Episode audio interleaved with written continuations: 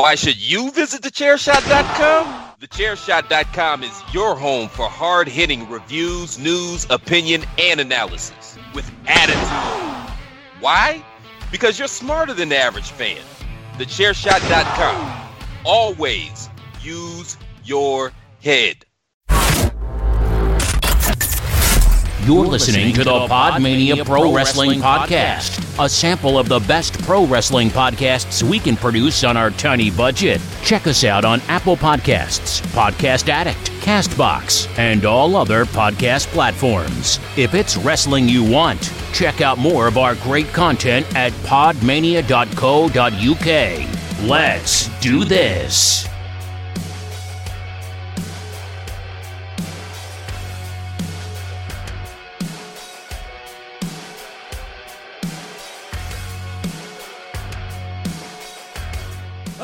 Hello, hello, and welcome to episode 100 of the Podmania podcast. Yes, ladies and gentlemen, we have been around for 100 episodes. No, I don't know how we've done it either, but somehow we have, despite many, many an internet issue. I'm joined by Chris and Garth. Gentlemen, how are you? This is the equivalent to Suzuki and Ishii just hitting each other, except we're hitting our fans. Don't say that. I mean, when I phrased that question, that wasn't exactly how I anticipated it I mean, going. had to sit. We had to sit through something like thirty solo podcasts from me. Jesus Christ! Yeah, I think that, you know, with episodes 99 and 100, you know, going on, I think they've got us in a nice, concise, hour and a half weekly podcast as opposed to us bludgeoning them with constant content. It's absolutely like peppering people's earlobes with our We're back tones. again! but no, ladies and gentlemen, we are back. It is episode 100, and we have got an absolutely jam packed episode. We have got New Japan news, we've got New Japan reviews, we have got Garth reviewing Impact Uncaged. Did John Morrison slash Johnny Mundo slash Johnny Impact keep his title? Did Taya Valkyrie I don't keep- actually know. Did Taya Valkyrie keep her title in one of the most boring Impact reigns ever? And we're going to talk about Elimination Chamber, all the shit that went down on Raw, and all the shit that went down on SmackDown. However, boys, however, you know how we start these podcasts now. Let's Are do you it. are you ready? Are you ready for Rob reads the news? The Ring Road Roundup. Are you ready?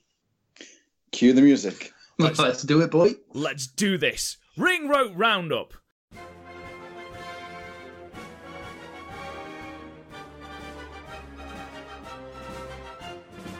Ladies and gentlemen, unfortunately, Pedro Morales passed away on the 12th of February, aged 78, after several years battling Parkinson's disease. The man was most famous for his reign with the WWF Championship, and he will be sorely missed. Keeping with WWE, WWE grossed over over 930 million dollars in revenue in 2018, with a ninety-eight million seven hundred nineteen thousand dollar profit, both records up from 800 million dollars and 32 million dollars 100 116,000 respectively from last year. Speaking about AEW, Double or Nothing sold out in 25 minutes on pre sale, with the rest of the uh, tickets selling out in the following 4 minutes. AEW have also announced the following schedule. May the 25th will be Double or Nothing, the show that has officially become the first same day sellout for a pro wrestling show in Las Vegas ever. On June 2019, there is an unspecified show, believed to be in the USA. July 2019, there is believed to be another unnamed show, this time in Jacksonville, and this is the one that they are donating all proceeds to anti gun crime charities. On August 2019, there is a yet unconfirmed show at the Royal Albert Hall. In September 2019, there is All Out, the full brand launch, and when they will be giving a lot of details about weekly TV and things like that. And in October 2019, we are going to get our first weekly TV show from AEW.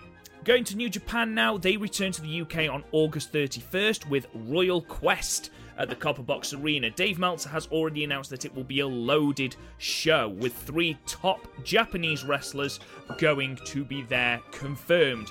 One of them is almost certainly going to be Okada. New Japan have also announced the cards for Honor Rising Nights 1 and 2, Takashi Iizuka's retirement show at New Japan Road on the 21st of February, and have announced two title matches for the anniversary show.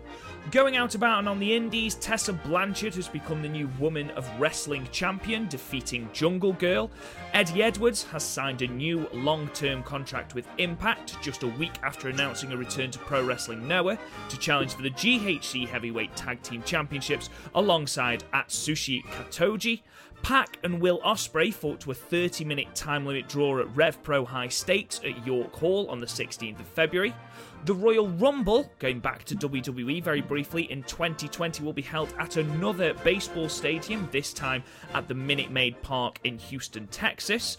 Also, Jim, Jimmy Uso, I believe Naomi's husband, has been arrested for some kind of assault. We'll get into that in a minute because there is some absolutely deliciously wonderful rumours going on around that. And finally, Jushin Thunder Liger will replace Will Ospreay at OTT Wrestling Scrappermania 5 on the 16th of March, while Flip Gordon will be replacing him on his other dates due to New Japan Cup commitments. That, ladies and gentlemen, is all the wrestling news. Very good. Can I, can for discussion? Can we start on how much money WWE is earning? Because people tend to think in the doldrums just looking at TV ratings, but in reality, WWE gross all didn't gross nearly as much money in the Attitude Era because their ratings are high, because of the type of content they were putting out. This family-friendly product, as much as we may hate it at times, it can produce amazing stuff.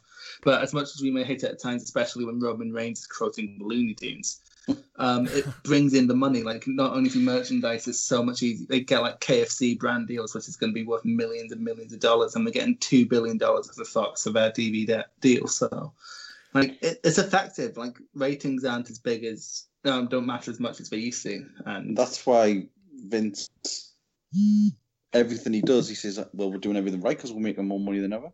Mhm. So why change? This is Exactly. the first time that their profits have reached this quite ridiculous height, to be perfectly honest. They've reached other heights of they've touched 50 million in profit before in uh, previous years, but that is mainly because of film franchises that have grossed quite a lot of money, things like The Marine and things like that, that have helped bring the profits up. But as a standalone profit, um, 98 million is a ridiculous amount, and to gross almost a billion dollars in a in a single year is is an astonishing feat. And yes, many many people can complain about the product, and yes, the product is nowhere near as good as it perhaps should be. It's it's getting there at the moment. SmackDown is putting on fantastic shows, as is NXT and 205 Live, but that's nothing to do with the money that they're raking in. You look at the money that they're raking in. You know, it's it's from these deals with Fox. You know, it's with Yeah. these deals with KFC. It's with these deals with whatever ridiculous toy is sponsoring Elimination Chamber and things like that. And you know, look at things like the Royal Rumble. They're selling out baseball stadiums. So they're obviously doing something right. they have been named like big shows like the Rumble, like Mania. They have been named by where they're going to be selling out stadiums anyway. Like, like we, we were talking about before. Like, I don't think any of us, uh, with the, uh, with the exception like SmackDown and NXT, watch WWE on a weekly basis. But we'll still tune in for Mania. We'll st- still tune in for the Rumble. We'll still tune in for SummerSlam. Yeah, they're So- huge staples. They're huge staples of the wrestling They, calendar. they, they've got us by the balls. We're never going to stop watching. Well, that's the thing. It's like no matter how shit it gets, we will always go back. Like, even just through curiosity, even just to say, right, well, I'll check it out to see what it's like now. Unless, unless you're someone who grew up watching Big Daddy on fucking World of Sport or something, you grew up watching WWE. That's what you know. That's what you'll always eventually go back to. Like I don't watch, I don't keep up with anything but NXT. I, um, and SmackDown. I still subscribe to the network just because it's such a good value. Well, there's you so said much other stuff. Yeah. exactly. You you messaged us the other day saying that you were watching something, you know, from a videotape that you had when you were little from the British Bulldog taking on the Warlord. yeah, so like they have the Silver Vision VHS collections up on there, and um, they, they're not especially good collections. But I had the Bulldog one, and there's an amazing match with the Warlord, and that's what I like about WWE Network. There's just everything is on there. Like fucking smack and whack 'em is on there. uh, Good quality even like the programming. cu- yeah, even like the curated content, and there's so much we can still throw up. We can still throw up fucking FCW TV, OVW TV. We could throw up, I don't know, the XFL. There's like there's still so much we can put on, and we're doing original content. Like if you're a wrestling fan, you That's want the, thing, yeah. network. It's it it is. I mean, there's something for everyone, which is why it's so good. I think as well. Once me and you, Chris, have spoken about this this monopolization of WWE in the UK, if they do gain the rights to things like Progress, to things like OTT, to things like ICW, to then have their weekly TV shows or any kind of content on the network on top of everything we've got for the WWE, it's going to be an oh, absolute yeah. phenomenal bargain. Now, obviously, they are going to have to bump the prices, and obviously, they're talking about a tiered system of subscription but there is going to be a phenomenal amount on there, phenomenal, and they are going to rake in money. I think Oh, over wow. here the the biggest problem they have, I don't know if it's just here or if it's everywhere, is Raw. They don't show Raw because of the Sky deal. Oh yeah, but there's been on like a month long delay, which to be Yeah. fair, that most of their money comes from the TV deals, so they'd be stupid to go against Yeah. it. Yeah, if they streamed Raw and SmackDown in the same way they stream NXT and 205 Live, they're they're literally cutting a hole in their pocket because Yeah. we've we've already talked about it. it is Fox that they've just signed this, they've signed these mm-hmm. multi-billion dollar deals for. You know, no one's going to tune in because you know they're just going to go, well, it's easier to watch it on the network. So you know, it even though it would be great to have that, it, it's not going to happen. It makes no financial sense at all. Um, Pedro Morales, uh, per- Pedro Morales, even. Um, I'll be honest, it came as a bit of a shock that he died. Um, it's awful that he has. Obviously. shocked he was still alive. Well, That sounds awful. no, no, no. I, I But understand like what you mean. he's he's one of those things you hear about, and you just see him like a a Karl Gotch or something. It's just he's definitely not alive. He must have died before I started watching or something. But no, Yeah, he's still about.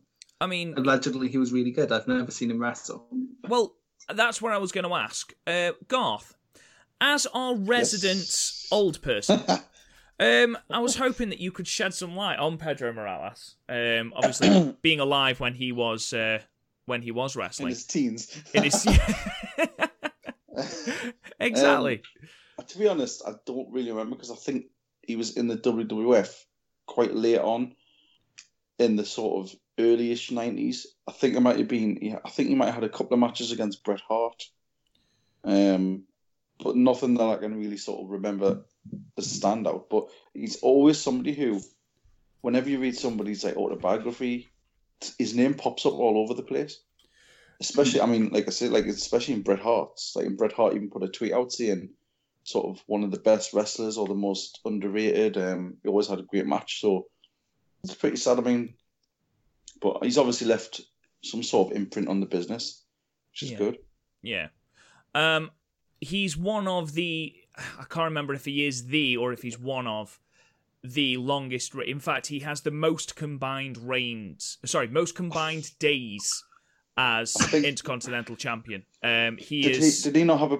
Was he not one of the the few people to take the belt off Sammartino? No. Um, Sammartino dropped the belt, and then the person he dropped it to, which I believe is Koloff. I could Right. be right. I could be wrong. Sorry. Um, Pedro Morales then take took the belt off him. Right.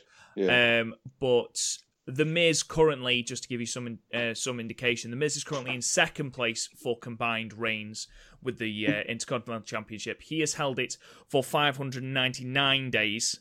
Mora- that was with eight reigns. Morales has held it in two reigns for 619 days. Jesus. so- and that's when it Well, meant but something the, as well. but Yeah, big, there wasn't weekly TV back then. It was like once a month at MSG. So No, and we know how Vince loves to break records, so the chances are that is going to be broken very, very soon, and probably by the Miz. Um, Yeah. But he will be sorely missed, and our thoughts, prayers are obviously with his family. Um, so, last bit of WWE news I wanted to talk to with you guys before we move on to um, a couple of announcements out of New Japan. Um, so, as we all know, whichever of the Usos that Naomi's married to, which I can never remember, I think it's Jimmy, um, but I can never be sure. Um, basically, they have been arrested, or he has been arrested, I should say. Now, there is rumours from almost every news site that they have done this deliberately to get themselves fired from the WWE so that they can sign with All Elite Wrestling. Anyone will start any fucking rumor nowadays, won't they? The, honestly, though, this this was on some like quite quite decent news sites, quite respectable news sites. And I remember looking at it the first time it popped up, and I was like, "Well, that's kayfabe news." And then I was like, "Oh shit, no, it's not." what the fuck is this? I mean, honestly. That I mean, is honestly. a stretch. Aren't there? That's an um, absolute stretch. Aren't there deals Just up in? Do what Nailz did and attack Vince April. Exactly. Their deals are up extremely soon, yes. Um, So why not? Why would they not just stick around for Mania, which they pretty much? I mean, they'll probably be on the card unless he's in prison. Um, and then The job ship. mistake you're making they're here, Gav, is the mistake you're making here is thinking that Marks like um think logically. that is true. That is True, true. true. Um, I just I wanted to I just wanted to make sure that I wasn't on my own thinking that that's- that is such a ridiculous, ridiculous sort of notion. The fact that someone is willing to get themselves arrested in real life just to get to AEW. It, I wonder it's if they've absolutely asked, uh, mental. I wonder if that asked. Just um, do what Titus Hardy. and Neil did and just touch Vince on the shoulder. yeah, Titus, Titus has had the worst time, hasn't he? Really, when you consider his awful, awful run. Bless him. Um, but yes, Jimmy Uso has been arrested. I believe he's now out, especially as they have got an elimination chamber match tonight against The Miz and Shane McMahon for the tag team titles, which I think it's safe to say they aren't winning. Um, but yeah, just wanted to make sure, boys, that it wasn't just me thinking this has got to stop now. yeah. Um, I just I'm wanted. sick of AEW Oh, already. I'm not sick of AEW. I'm sick of the inevitable rumors that are going round with the whole thing. That's ridiculous. Things like, oh, the Undertaker has retired and he's put, you know, he's taken all manner of AEW, uh, sorry, WWE out of his Twitter bio. I don't give a fuck. Okay, if he appears at Starcast, brilliant. He's not going to have a match with Cody Rhodes. Watch, he'll have a match with Cody now. That's If- sarcastic. If he And I'll be with Brandi. if he does, if he does genuinely, I will eat my hat. I will eat a hat. If he if he has a match, if that's who Cody's opponent is a Double or Nothing, I will eat a hat. You'll buy a hat and eat it. I will buy a hat and eat it. That is how absolutely ridiculous. Undertaker's is. hat. Yes, I will eat the Undertaker's hat. I'll take it off and I'll have the weird hat mark as well. You just go. You just walk up to him at Starcast, take off his hat, and start eating it. Like, what the fuck are you doing? It's like it's like podcast, man. Security. um, so as I was mentioning before, on the website, uh, I've recently done an article, um, which is five Takashi Iizuka matches you need to see, and to say it was a must have been hard for you. it was very hard. I am not a fan of Iizuka, and every time he comes onto my screen, I skip the matches. Um, this is primarily because his his entire gimmick of this uncontrollable wild man is extremely boring and extremely predictable and extremely tried out and it just it carries on and it carries on and it carries on and it's extremely boring however what i will say is that this angle that has led to his retirement is mm-hmm. extremely good now for the research that I did for having to compile five matches of Iizuka's that someone could call decent, it's interesting to see the people that he shared a ring with. And people that he, not mm-hmm. that he could call equals, obviously, but you know, he's shared the ring with Fujinami, he's won the tag belts. Oh no, he hasn't won the tag belts. He's fought with Fujinami in a tag team. Um, he's won the tag titles with Riki Choshu. He's shared the ring with all manner of New Japan legends. In the nicest possible way, he actually has to has to Say again. like he's not. In the nicest possible way, he's the Yoshihashi of his day. Yes. Like he's not going to be the, the big guy, but he, he does well for himself. Yeah, absolutely. And he was a perennial tag wrestler. Um, I think he had one shot at the heavyweight championship.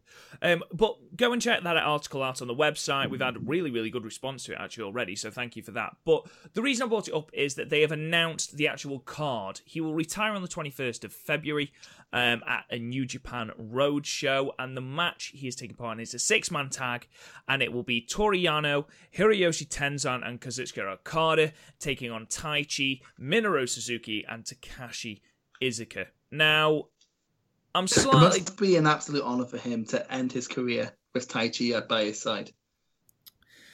Garth. Um, I'm going to talk to you because if Chris mentions Taichi again, I'm going to boot him off the podcast. it's alright. He says this every podcast. um, it, I mean, I'm slightly disappointed that we aren't having Iizuka versus Tenzan. Um, but That'd be bollocks, though. It it would. It would be absolute shy. It would. I agree. Neither man can go particularly, and a six-man tag is probably best to hide those inadequacies, especially with you know people like Okada and Suzuki in the ring. Um, what I was thinking was though, especially with it being a retirement match, don't you think it's more of an honor for him to have a one-on-one match as opposed to this six-man tag? Yeah, but here's the thing: if he wanted that, he should have retired about five years ago when he could still move. So, Yeah, like, true. I'm not, I'm not being funny, but the point where you lose your opportunity to have a final single, like, look at Super Strong Machine. He could have went, he went out last year at a um, Road Two show, and he could have went out in a singles match against Yuji Nagata or something, but um, because of how he because of how long he held on, he went out a five man with Lij. So Yeah, fair enough. I mean, other matches on this card, you've got. I'm not going to go through all of them, but the semi-main event is Ospreay and Tanahashi taking on the Killer Elite Squad. Um, that's gonna be killer. that's going to be quite good. You know, pardon the pun. Um, and then you've also got a tag earlier on in the uh, in the card between Roppongi 3K and Suzuki Gun team of Desperado and Kanemaru. So overall, a decent show. The opening Decent tag, as show. yeah, the the opening tag as well. Robbie Eagles Nishimori taking on Liger and Uemura. That's going to be Mhm. quite a good uh, match as well. I said earlier about New Japan having announced the cards for Honor Rising. Now, last Oh, year, that's so it was based almost solely on the Bullet Club sort of infighting. Um, and that took over the two cards. I know that the main event of one of them was Marty Scurll and Kenny taking on Cody and Hangman Page, for example. Um, Mhm. This seems to be a far more cohesive set of matches, and one that It's I'm it is much more forward a. Ring of Honor versus um, New Japan Supercard than it has been in a couple of years. Yeah, absolutely. There are some decent title matches. I'm only going to go Mhm. through the title matches to be perfectly honest because, you know, there's two cards of eight matches. I'm not going to go through all 16, but just some highlights. Um, the fifth match of night one is a never open weight six man tag team championship match between Taguchi Yano and Makabe, the obviously obviously the holders of the championship, the 19th champions, taking on the team of Cheeseburger, Delirious, and Colt Cabana. That'll be entertaining. Hello, that's going to be hilarious. I saw a match between Yano. Uh, it was Yano and Delirious versus Dalton Castle's boys, and it's the funniest match I've ever seen. There you go. It's going to be entertaining. I'm not saying wrestling quality, but I'm not saying it'll peak five stars in the very, very you know prestigious Podmania match ratings. But it, it um, will peak five stars in my heart. oh, well, there you go then. um, the sixth match is a never open weight championship match between Ospreay and Dalton Castle. I'm so looking forward to that. I love Dalton Castle. I don't get to see him enough because Ring of Honor is bollocks, but That's going to be I'm en- so looking forward to that. That's going to be interesting. And then the semi main event of Mm. night one is a television championship. And I've got a feeling that this is what we should have had um, on one of the New Beginning USA shows with Jeff Cobb taking on Hiroki Goto. Um, that's also going to be a really, really good match because Cobb Mhm. brings out the best in Goto with that shadow Yeah, but they've had a match before, and it was one of the better ra- matches of Goto's reign. Like there wasn't many good matches in that reign, but it was a good one. Well, I spoke to you about New Year Dash 2019 and Mhm. said that the best match by far was the Ospreay Kushida Cobb Goto that match, and said that Cobb brought so much out of Goto that it was it made me want to go and see a match. Um, Because Cobb can, because Cobb can just take all the punishment from Goto and then just push him over. exactly, exactly. Um, championship matches on night two. You have got the Ring of Honor World Championship match between Jay Lethal and TK. Bleh. Um, Yeah, like why not just throw a random New Japan, like a New Japan mid carder in there? Exactly. Um. So, and this, this is what I wanted to talk to you about because this sort of rolls into our new beginning and Osaka review. I'm really sorry, Garth. I promise that we'll give you something to talk about in a minute. Um, the seventh match, the semi-main event of night two of Honor Rising. This is on the Saturday, I believe, the 23rd of February. Is the IWGP Tag Team Championship match between Sanada and Evil and the Gorillas of Destiny again. Now we have seen this at the World Tag League final. It was Wrestle shite. Um, Yeah, the World Tag League itself, the, the entire World Tag League was bullshit, but this match Yeah. was utter crap. Um, we had it twice and it wasn't good either time. Exactly. Then we had it at Wrestle Kingdom. So we've had it 4 Mm-hmm. times. Wrestle Kingdom, which was was better, but I can't help feeling that it was because of A, good guy Tama Tonga, and B, the Young Bucks. Um, And both of which are now gone. exactly. And now we've got it again. Why have we got it again? You could 'Cause the- throw any tag team from Ring of Honor into this match. The Briscoes are on the card. Throw them in. That would be fun. Well, that's that's the next point. Um, they're in the main event with Jay and Mark Briscoe taking on the lifeblood team of Juice Robinson and David Finlay. Um, I would love Finlay to win that match because I really like. David Finlay. Uh, David Finlay's fucking great, the C block champion. Um, just amazing, amazing talent. Just love him. But yeah, I'm not looking forward to this tag team match again between Lij and the Gorillas of Destiny. I've seen it many, many times. I'm And I- skipping it. Yeah, I don't I'm not see watching it. I'm skipping it. I don't see how on earth it's going to be any better, to be perfectly honest. But let's let's enough of that. We did have a New Japan show. Uh, this took place on the Monday after our, pot, our episode 99 went live. Um, the New Beginning in Osaka 2019 from Osaka Edion Edion Arena. It is the Edion Arena. Um, and we have a brand new IWGP heavyweight champion. Hiroshi Tanahashi dropped the belt after less than a month. No title defenses. Switchblade White is the new heavyweight champion. Holy fuck. Yeah, I'm down with this though. Like, this is definitely the most interesting option they could have went with. Like, who has Tanner not feuded with at this point? They need some fresh feuds in there, and Jay White's going to give you that. 100%. And I'm all in with his character. I'm all in with him. I think his entire shtick is brilliant. The only thing that I thought going into this match um, was that he'd been booked that strongly on this tour and all the Road 2 shows that Tanahashi at no point got his win back. and at, at, at the point of this No, match... which is rare for Tanahashi. Exactly. He put Jay White over so many times. It almost got to the Hmm. point where it was almost obvious and predictable that Jay was going to get the belt in this main Hmm. event. Um, and I know that a lot of people thought, well, Tanahashi has got n- literally no offense in it at all. He's obviously, you know, Tanahashi's obviously going to retain. But Mhm. honestly, absolutely gobsmacked that not only did he only come back from excursion a year, just over a year ago, but Tanahashi, the the ace of New Japan, has dropped the belt in quite spectacular fashion. Mhm. This has been an obvious attempt to get him over, which it has, unless you're one of those people who think that work rate is the only thing that matters, which it's not. Like, people in New Japan can carry him. He's going to be as good as Naito within the year in terms of in ring. It's just, his he has the best character currently. He's on New Japan. He's the biggest heel in New Japan. There's no point in not putting it on him. And he will adapt very quickly to it. Like people, people ha- always complain that New Japan when this changed. Like people didn't think Kenny Omega of all people was ready when he moved up to heavyweight. Or I'm sure there were people at the time complaining that the fucking young lion who just had a bad match at the Wrestle Kingdom Okada beat Tanahashi uh, on Astro's legendary title reign. It happened, and it, it's gonna be good. I'm really looking forward to it. Yeah, Do you not think the whole Tanahashi thing was just a, a holding period Yeah, because to, um, to move it to move it to Jay White without having him because Kenny Kenny dropped Yeah. the belt. Um, Mhm. had to drop the belt because he was on his way out. So but they didn't want to drop it to Jay White straight away. Yeah, because we can't have Jay White win the G1 because that would go against the story they're trying to tell with Tanner. So Mm. It will be interesting to see what would have happened if Kenny Omega wasn't leaving the company. Uh, allegedly, he was going to hold it until the um, MSG show.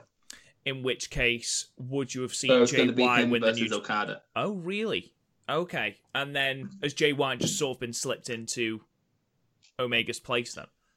Yeah, kind of, because they need a top gaijin. And when, like, if you look at the pillar in the last few years, it's either been AJ, Okada. It's been basically the Bullet Club leader, um, gaijin Bullet Club leader in like that fourth pillar Yeah. in terms of like the force structure. So, yeah. Um, to be fair, who's who else would you have the championship on right now? Like, who else is credible? Who isn't already holding the championship? No, no, I agree with you. I agree with you. And as the four pillars go, Jay White is certainly there now. I think we said just before Wrestle Kingdom that he needed those two matches or three matches where they were top level matches, and I think he's had them now. Obviously, the Okada one at Wrestle Kingdom and the one that we're going to talk about in the main event in a moment. Um, but aside from Okada, Tanahashi, Naito, and now Jay White, the one person other than those four that I can see legitimately holding that title this year, if it's not going to be one of those four, is the person who announced that he is not leaving New Japan and will be taking place, taking his part in the New Japan Cup, which was Can possibly I the just- most exciting thing. Can I just say something quickly? The Golden Lovers breakup has really affected me emotionally. Has it? Um, Are you going to be all right? like coach people asked um Kota Ibushi how he felt about um Kenny Omega going to AEW and he just said I don't think about him very much anymore Mhm. and Ke- Kenny Omega saying on Valentine's Day that he'd always love um Ibushi but he has to pursue this thing and oh it it's it really has affected me I'm sorry It's fine. It's fine. Um, I mean, Kota Ibushi, you know, saying that he's staying in New Japan is basically like a brand new signing because not only is he staying, he's committed for two years because that's the rumor that's going around at the moment is that he signed a two-year contract. I don't think he's winning the New Japan Cup. I think that will still be Okada, and I think that we will have Jay White versus Okada again at MSG because that's that's that's a main event match. Um, Mm. but Kota is one of the people, possibly the only other person outside the four pillars of New Japan that I can see legitimately holding the heavyweight championship. I could see to having it happen with Suzuki just because every time he has a match someone says they want to see Suzuki win it so that could happen but I think they want to have him like be the best who never got there type deal Oh What, yeah, Ospreay. I think they'll catapult him up. Ospreay, Ospreay in like a year or two not now Yeah. I think Ospreay's got to have. I mean, he's He's he's, even- literally just become a heavyweight. I think that Yeah. that's certainly on the horizon for him, without a shadow of a doubt. The the way the man wrestles and the charisma of the man in the ring and the story he can tell in the ring now, now that he has learnt to sell, um, I think he will be there. I think he's got to get a couple of G1s under his belt and a couple of New Japan Cups under his belt and actually be seen as that heavyweight as opposed to that upstart junior, which is Yeah. what he is at the moment. Um, True. but, you know, it's considering the elite left, and this is the last thing before I go into the new beginning show. Kenny Omega leaving, Kota Ibushi staying. I will argue this is the best move for Kota Ibushi because the Golden Lovers were fantastic. Unfortunately, we just didn't get enough of them in this last run. Did anyone else think that Kota Ibushi was sort of overshadowed by Kenny? Right, no. So Ibushi is not under Kenny's shadow, but it's the entirety of the the story of the Golden Lovers. And I had a much more concise thing about ten minutes ago when I last said this, but this is the Internet Problems podcast, apparently. Um, and just it's never going. To, it's it's just the story. Kenny has always been under the shadow of Kota, not the other way around. I know people on Twitter have been saying the other way around, but like they're idiots who don't know anything. At me. Oh, Christ. Oh, fuck's sake. I thought we got round this. Okay, so at Young Lion CXT, again, okay? Don't at me. I've, I've done nothing wrong. I sit here, I placate people. That's what I do. Um, so the new beginning in Osaka. The ma- the point I wanted to talk to you about really quickly, Chris, before our internet inevitably cuts out again, is um, the New Japan Cup. Chances of Kota Ibushi winning it. Mm, well, they're not going to waste Kota Ibushi versus White for the first time on MSG, so nah, it's going to be Okada or Fale or something. It, oh God, don't tell me it'll be Fale. No, I'm with you. I think we should be getting an announcement soon of who is actually in it, but I imagine it it's Okada's to lose. Let's put it that way. Um, so we did have a New Beginning show um, a week ago today, um, and it was the New Beginning and Osaka show. What we'll do is we'll run down the card. We'll talk about the three main matches, the three matches this entire show was built around, but otherwise I'll just re-give you the results and basically a little bit of a rundown of what happened and the star rating that we gave it. So match one was Hiroyoshi Tenzan uh, Jushin Thunder Liger and Kojima defeating the Suzuki Gun team of Suzuki, Iizuka, and Taka Michinoku after 12 minutes and 46 seconds via yet another DQ. The only real story point of this was that Iizuka stopped Suzuki hitting Tenzan with a chair before then just absolutely demolishing Tenzan with that chair, and then both Suzuki and Iizuka tore apart um, Tenzan's really, really shit best friend shirt apart from that, it was a completely missable match. I'm giving it four stars. I don't think it deserves anything else. Match two, we had the tag champions of Evil and Sanada defeating the Young Lion team of Shota Umino and Aota Yoshida at 10 minutes and 8 seconds after a Magic Killer. Again, standard fare. Um, Evil and Sanada looked okay. I thought Shota Umino conti- continues to impress. There's not a lot to say about this match again four stars. Again, Chris, if you disagree with any of this, please jump in and tell me I'm wrong.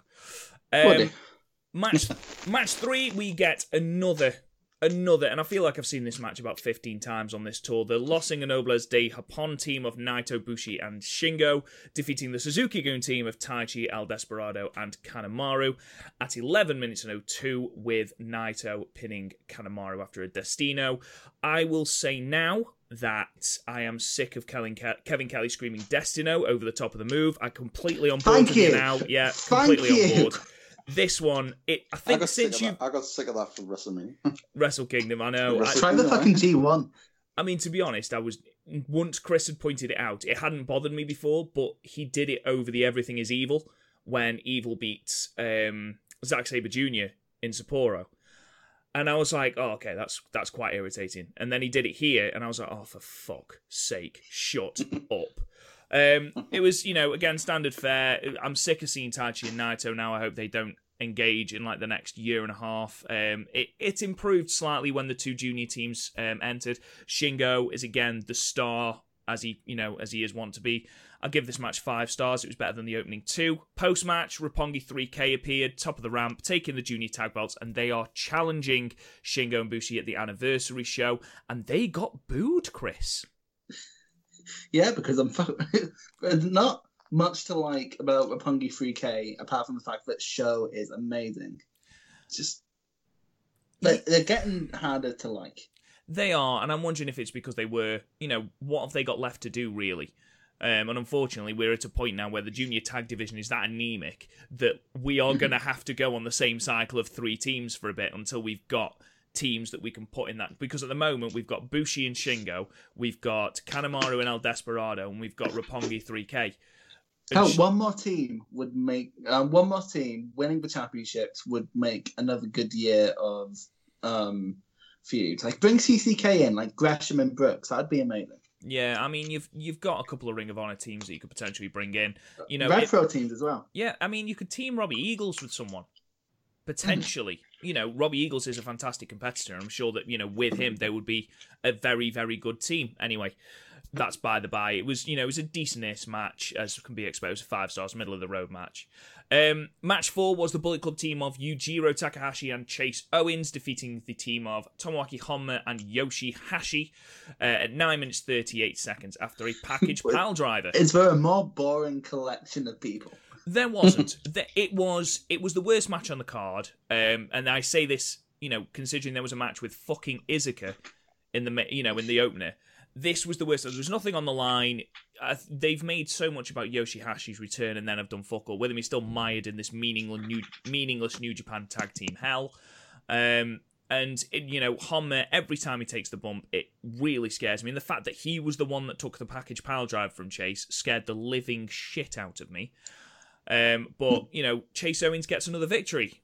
What is there any? Is there anything behind that, Chris, or is it just a case of someone's got to have the pinfall? They probably need more bodies in the New Japan Cup. They probably just need more bodies in the cup, and that's why they're doing it. Yeah. What is your ceiling of Chase Owens? I mean, pushed, pushed. What are we looking at? I think he. This is basically it. Maybe a contender. Maybe just he's not. He's a first. He's first round fodder. That's what he is. Yeah, so definitely not main eventing one of the nights of Wrestle Kingdom. No. Okay, fair enough. I've given this three stars. There was literally nothing to report apart from the fact that Chase Owens picked up another victory. Following this, we've already talked about this. Kota Ibushi has announced that he will be staying with New Japan and has signed the two-year contract, which is fantastic. We've talked about this earlier on. Um, I reckon he'll do very well in the New Japan Cup. I, am very much looking forward to seeing him in the G1 again. And yeah, all good news. It's like a brand new signing for New Japan. This brings us to match five. The Gorillas of Destiny with Jado defeated the team of Toru Yano and Togi Makabe, the most violent players, at 9 minutes and 44 seconds with a gun stun. This was typical Gorillas of Destiny match. Um, there was literally nothing from, you know, that even strayed slightly away from the Gorillas of Destiny playbook, apart from the fact that Tama Tonga, the amount of time that we've invested in Good Guy Tama Tonga, has been spaffed spectacularly up the wall at a new as a road to new beginning show, and we're back to the exact same shit again. So what the fuck, Chris? What's What, so the he's fuck? back to beating up Don't- people in the crowd? Get me started. Oh, he was beating people in the crowd. Fucking this this shit was tired halfway through the G one, and we're now like past the Tokyo Dome, and here we fucking are. And the good guy, we love the good guy stuff. It's so good, like just so good. What's happened? I hate it. Don't get me started. Move on. We've we've raved about the good guy stuff, and unfortunately, that's just the case. Like I say, um, Tama Tonga took the pinfall, hitting a gun stun on Toru Yano, and then proceeded to absolutely leather the fucking shit out of everyone with a kendo stick, from the cameraman to the young lions to Yano to Milano to my Collection, heart. yeah, to Milano Collection AT on commentary. Before my favourite part of the entire show, when he shoved a cameraman off of the ramp into the crowd. Or into like I a like little that. gap between the crowd like and one. it looked savage, it looked horrible. But, you know, there we are. They're presumably I being warmed POV up. shot. They're presumably being warmed up for their tag team shot at Honor Rising, so whoop de doo, we get to Maybe see the that um, again. maybe the fact maybe the fact that good guy Tama was offering all these free tickets and um, hospitality, it's pissed off uh, Jado, and he's like, "Fucking, it's them or you." right, right, Tom. This is my fucking dime. Maybe. Maybe. Maybe. is coming out of your pocket. Yeah. Your wage packet, mate. Paying for all this fucking cultaholic shit. Good grief. um, so yeah, five stars. It was a, it was a decent enough match. There was no botches, so I can't give it any more than that. I can't give it any less. This brings us to the third to last match on the card, and this was the IWGP Junior Heavyweight Championship match with the champion Taiji Ishimori retaining against Ry- Ryusuke Taguchi at 16 minutes and 10 seconds with a bloody cross. Chris, what did you think of this match? This exceeded so many expectations. Like it was like the Taguchi of old. He was like actually targeting a limb. It was good, and Ishimori is so fast. I think he can make anyone have a great match. I really like this. Give it an eight. Actually, it was really good. I am 100% behind you. I've, I've given it 8 as well. Um, that Dodon that um, Ishimori kicks out of, the Mm. reaction in the crowd, that just goes to show how much the crowd still love Serious Taguchi. There was just enough comedy and parody in this match Mhm. without it becoming stupid.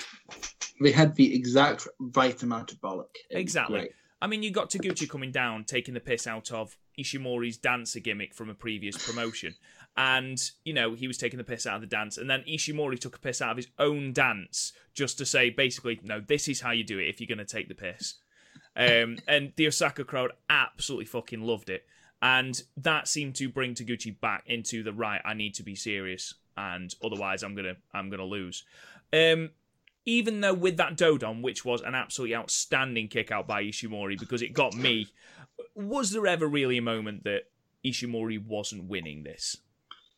Um, split second after, um, before that um free count when he kicked out the Dodon, that was basically it. Did you think that was it? I, I was so close. Like, keep in mind, I had just woken up at this point. just got on right as the match started, and um, just I, I that that two count woke me the fuck up. Yeah, it was a really good match. It was far better than I thought it ever had any right to be. I thought we were looking at a six star maximum, but no, eight stars. I completely agree. Um, Ishimori reversed a second Dodon into a bloody cross for the victory and to retain his first defense. He then called out Jushin Thunder Liger, who was sitting with the Japanese commentary team, and he has said he will accept the challenge anytime, anywhere, and that is the second title match that has been announced for the anniversary show. So, do you think that Liger has got a prayer in this match? Mm, No, not at all. Not in any way, shape, or form. You think they're just giving Ishimori victories? Yeah, like I think a legend killer thing could be cool, especially since all the like big good young guys are either in tag matches or out of a divi- um out of an injury right now. So Yeah, I agree. I agree. Really good match, far better than I had um, I'd expected it to be, and that goes really for the semi-main event as well, with uh, Kazuchika Okada defeating Bad Luck Fale with Chase Owens and Yujiro at 18 minutes and 10 seconds with a Rainmaker. I would argue this happens with every fa- um, Fale Okada match because the bar is so low for Fale that he, he has a good match with Okada, and we just forget because it's so long between Okada Fale matches. It's their, I believe, this victory brings Kazuchika Okada up to four three in their personal uh, sort of face off. Um, I think 'cause they were three for three, weren't they? Um, now, I think a lot of this is Okada's ability to sell Fale. I mean, Yeah. the amount of selling Okada does, that back body drop that basically launched Okada into the ceiling. And when he came down, and then it zooms in onto Okada as he rolls out, and he's literally coughing up a lung, is just, it's absolutely spectacular. Okada is just ridiculously talented. Ridiculously so. Hmm.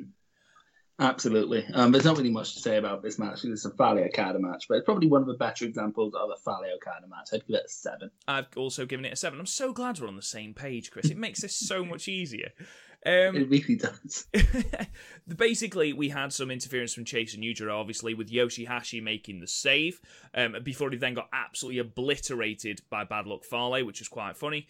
Um, That's the reason it's a seven. yeah, well, yeah, exactly. It also, I think it should be a seven for Yoshihashi, actually managing to navigate his way from the ramp to the ring without destroying his own face. So, you know, absolutely fair play to Yoshihashi. Um, the the I thought the ending sequence, even though it was absolutely fantastic, came out of absolutely nowhere because Fale inexplicably goes to the top rope. It's like, what? You don't belong up there, Fale. What? What are you doing up there? Don't go up there. Um, he's cut off by Okada, who hits an avalanche brainbuster, followed by a spinning rainmaker and a full rainmaker for the three count, and hands Bullet Club their first and spoiler only loss of the night. Um, yeah, I give it seven stars. I'm with you, Chris. Um, I think it was a decent enough match. I think this was made far, far better by um, Okada's ability to sell Fale's offense. Um, Absolutely. yeah, because Fale is a very one-dimensional character. He is, I am big man, I can hurt you. That's sort of the whole thing. Uh, but we move on to the main event. Match 8, Switchblade Jay White defeating Hiroshi Tanahashi at 30 minutes and 28 seconds with a Blade Runner. Wow. This match, Chris. Um, yeah, this is definitely the best Tana versus um, Switchblade match, which is weird because a lot of the spots are repeated, but like when Tana just ate shit on uh, um, High Fly, Jesus Christ, Yeah. that that was actually scary. And the ending where um, Tana gets caught into why how is it why hasn't Bray Wyatt done that with the fucking He Sister did. Abigail? Bray Wyatt Oh, did he do did? that. He caught Oh. um, AJ uh, Elimination Chamber, ironically, 2017. AJ Styles goes for the phenomenal forearm, and Wyatt catches him with his sister Abigail, and it's it was amazing. It's Bray Wyatt's best match by a mile. Um, Ah, okay, so but do carry I on should anyway. watch more WWE. I should watch more WWE. But that was a great spot. Um, first time I saw it, and it was great. I'd give it a nine. This is a really good match. And again, we're so in sync, Chris. That's what I've given it as well. Um, Damn it, this isn't right. It's because we're trying to get through it as quick as we can before Chris's internet fucks up again. um, in all seriousness, though, there was so many little spots in this match that harken back to previous encounters that it was just it was constantly like every single thing meant something. Obviously, the entire thing, and this was Don Callis at his absolute fucking best because he mm-hmm. made you feel how bad Tanahashi's knees were. I think there's one Yeah. point where he says there's no cartilage in Tanahashi's knees; it's literally bone on bone. bone on bone. Yeah, it's. Oh, I, I miss Don. I hate you guys when you um when you used to do Impact because you used to get Don Callis every week, and I was stuck with fucking Kevin Kelly and whoever and whatever wrestler wasn't on the fucking card. I mean, Chuckie T. What the fuck? well, you won't have to worry about that anymore, will you? No. Um, I like the fact that at one point Jay White had to properly reach into his bag of tricks. He had pulled out a Kiwi Crusher out of absolutely fucking nowhere, Oh, um, yeah. which uh, Tanahashi kicked out of. Um, you got Jay White sitting, seems like forever, in the clover leaf before it's then picked up, deadlifted into the Styles Clash. I love that. Um, but yeah, the one, and then of course there was a high fly float to the back of Jay White while he was crouched on the floor. Jesus Christ, that looked like it hurt. oh Um, yeah. Good God. Um, but this match was up. There was no doubt in my mind throughout this match that no matter how much offense Tanahashi got in, Jay White was walking away the champion. And I think, Mhm.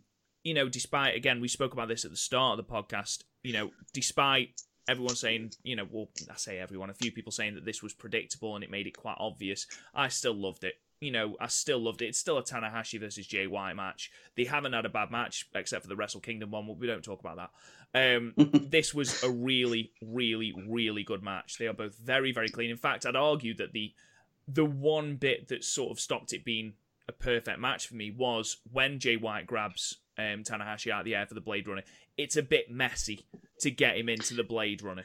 It is a bit messy, but also it's a bit of a contrived spot. It was like a cool spot because you don't see it coming, but it's a bit contrived. Like he has to get up as soon as Tana jumps to get him in position, and like you have to be a god of timing to do that. So I don't blame it for being messy. Oh no, absolutely. And don't forget, at this point, they are gone over half an hour, so the chances are they were Yeah. exhausted. Um, Absolutely. But overall, this show, it was the strongest on paper of the new beginning shows, and I think it, it really did show. It really did deliver, especially all three of those matches. I, I do suggest that you go out of your way to go and check out those three final matches. Um, but, you know, speaking of matches you need to avoid, seriously, Yoshihashi and Tomoaki Honma taking on Takahashi and Owens, you can just bin off. In fact, No, you know, don't don't go out your way to say you don't watch that because you're gonna make it sound like the worst match ever. It was just a boring match. It, it is though. That's the thing. I mean, if you want to see the full write up, I've done a full write up on podmania.co.uk. You're welcome, so that you don't have to go and watch these undercard matches. But you know, in all seriousness, those last three matches were absolutely fantastic. Go and check them out. So, Garth, you've sat in silence for quite a long time, haven't you, mate? About a I'm day, in fact. I've just been, uh, you know, just listening to the sultry tones. You say that I have sultry tones. That's lovely, man. Thank you. Um, so obviously, Impact had their television special this week, Uncaged. It had a very, very exciting card. Um, would you like to run us through that card, Garth? And me and Chris will attempt not to interrupt you, but we probably will talk about the main event and the semi-main event. That's fine. Um, it was. It's odd that it was. It was billed as a sort of TV special, but it was still regular runtime, so it was still only an hour and a half. Yeah, Uh, and twenty minutes, twenty-ish minutes of that was the flashback of the week. it it, it baffles me that you know things like That's this, still a thing? redefined, under pressure, all these TV specials that they do final hour, you still get the global flashback of the They've week. And they've got so much talent that wasn't on this card. Yeah, and It's it's crazy. and considering there was a was it a six man tag that opened or an eight man tag? The opening match was um, it was Tessa versus Taya, Oh really? Okay, and it was excellent. really their best match It so far. Really, easily, easily. It, honestly, it's be- the best Taya match I've ever seen because I've probably only seen about five. But it was it's one of the best test matches I've seen okay, because it was totally different to what she normally is. It was a proper street fight, a real brawl. yeah, Um, she, like Tess even came out wearing sort of jeans and a t-shirt. I have um, seen pictures of this. Yeah, She had the the four horsemen um, t-shirt on. Um, ProWrestlingTees.com. Probably, yeah. But no, because Don Callis kept saying it was the actual T-shirt that Tully Blanchard wore um, when he was winning championships and stuff. Obviously, it wasn't. But uh, Fits Um, surprisingly well. yeah, and It's she's in cut it up as well. So condition. probably probably a bit pissed off. but um, she He's came just out watching looking it going- absolutely just. What the fuck? yeah, where's my fucking shirt? that was signed by Ric Flair, damn it. Um, but no, That's my She came- retirement fund. she came down looking like so angry, pissed off, brilliant. Um, then Ty came out with her normal shtick. Um, apart from she had some fucking stomping boots on. oh dear. Oh I'm pretty sure that's what she normally wears in Lucha Underground. Is it? Uh, Yeah. She was heavily, heavily playing to the whole sort of AAA crowd. Mm. Um, Well, she has to. She's big there. but honestly, it was such a good match. Match. I mean, straight away, Tess gets out the ring, grabs the chairs, and Don Callis kept playing the fact that this wasn't Tess's normal match. She's never been in a street fight. Ty is more at home at these matches, and it just fed into more the fact how good Tessa Blanchard is at, at adopting our style. Yeah. Um, honest to God, she was fucking brutal with some of the shots. Um, she there was a there was a bit where she um she had Taya against the guardrail, and the guardrails are those immovable metal ones, Yeah, yeah. and she had Taya Taya against it. She threw the chair at her, so she's obviously on the floor, threw the chair at her, and then took a run and drop kicked the chair into her face Jesus. against the metal railing. And there's nowhere for it to go. There's no movement at all. Um, that was a pretty brutal shot. Um, there was uh, Taya got thrown into the crowd, and then she smashed um, a, a cup of beer over Tessa. Um, that's always a good spot. Always. And then uh, Tessa threw her back in the ring and threatened to hit the crowd with a chair. And Oh, the guys, you can see the guys legitimately sort of flinch. but all the way through this match, Tessa had this like bulldog look on her face, just looked mean. Um, she was working the knees. She was, uh, Tessa started working. Sorry, Ty was working Tessa's knees, uh, smash it with the chair and stuff. Uh, the, Tessa put her head in the chair, smash it off the ring post. It was a full on brawl. I don't even think there was actually any real wrestling done. Just kicked ten bells of shit out of each other. Shane Douglas is just sitting there going, "This is shit." Yeah. Fuck quick flair. And then they did the uh, the spot where they set the two chairs up in the middle of the ring and sat on them yeah. And slapped each other. Oh, it's always a good spot. Always a good spot. But then, but, but then Ty just stood up and just kicked him in the in the chest, sent her flying off the chair. um, it was just like I say, it was it was non-stop. It was so good. Um, they had this board set up as well. It was like sort of, it had like, like Loka versus Diamond, and it was on this sort of. It wasn't a table. It was just a sort of like a wooden board in the corner. Yeah. It was obviously set up for a spear. So Tess spears are into it and t- uh, tie into it, and it doesn't break. They just bounce off it. Oh, Jesus. TNA can't aff- afford tables. They also can't Well, I afford think- gimmicks I- wood. I think they just used a, a real thick piece of wood. Um, she did that, then they tried it again. It didn't work. So Ty just was like, "Fuck it, I'll get a table." Um, Standard. got the ta- got the table out. The table half collapsed when she put Taya on it. It's like, "Fuck, this is a bit of a cluster." It's now and the then. opposite of Japanese table. Um, but I was watching it, and um, Don Callis was working his magic so well because he kept saying, "Oh, she hasn't put the chair up properly because she's so like quick to want to get up top to get get her through the table." So he was sort of working into the match. Yeah. Um, so yeah, she goes up on the table and then does a double foot stomp through the table. Jesus. Um, yeah, and then um, gets the win. So Taya retained, but honestly, I give it eight. So close to nine, but eight, eight out of ten for that. Interesting. Interesting. Um, Okay. But then, I mean, that that was the one that I really just wanted to sort of go through the spots because it was de- it's definitely highly recommended. If all the matches on the card, this is one of the be- best ones. I think as well, Um, we've spent a lot of time doing the Impact reviews, and we have really ragged on, you know, the Tessa Blanchard Taya Valkyrie matches, Mhm. saying that they haven't lived up to expectations. So to have one that actually has lived up to expectations is quite refreshing. So I don't blame you for going through it. Yeah, and, and Taya, like I say, it. completely different sort of feel because this is her type of match, and she was really all in. So basically, Um, what we've got to do is we've got to have matches where Taya solely wrestles a hardcore style. Yeah, just smashes people. Yeah, Fair well, that's what she's going to be used to because that's basically all of AAA and all of Lucha Underground. well, that's it. I mean, it's just it was just crazy spots. I mean, the double foot stomp, holy shit, looked hard. Yeah, I think I've seen um, that gift on Twitter. but it's it, no like it's, it's definitely her best match I've seen. Um, then we just had the, oh, the flashback match, which was some random Bound for Glory match with um, I think it was in 2017 with James Storm, EC3, Eddie Edwards. Oh, is this against- one with Psycho Clown? No, it was well, it was against three random AAA guys. Was Texano in there? I know because I think I know this one. Uh, I can't remember. I fast forwarded it. Good stuff. I just saw it and I thought this was sort of when TNA was at its absolute sort of worst. It was almost going out of business. drizzling shits. Yeah, and I just thought I'm not there to watch retro stuff. I want to watch the, the current stuff. Um, so then we just had a, a few backstage bits with um, Team Impact, which was Sami Callihan, Falabar, Eddie Edwards, and Eli Drake. Sami Callihan just basically announced himself as team captain, and then uh, walked away.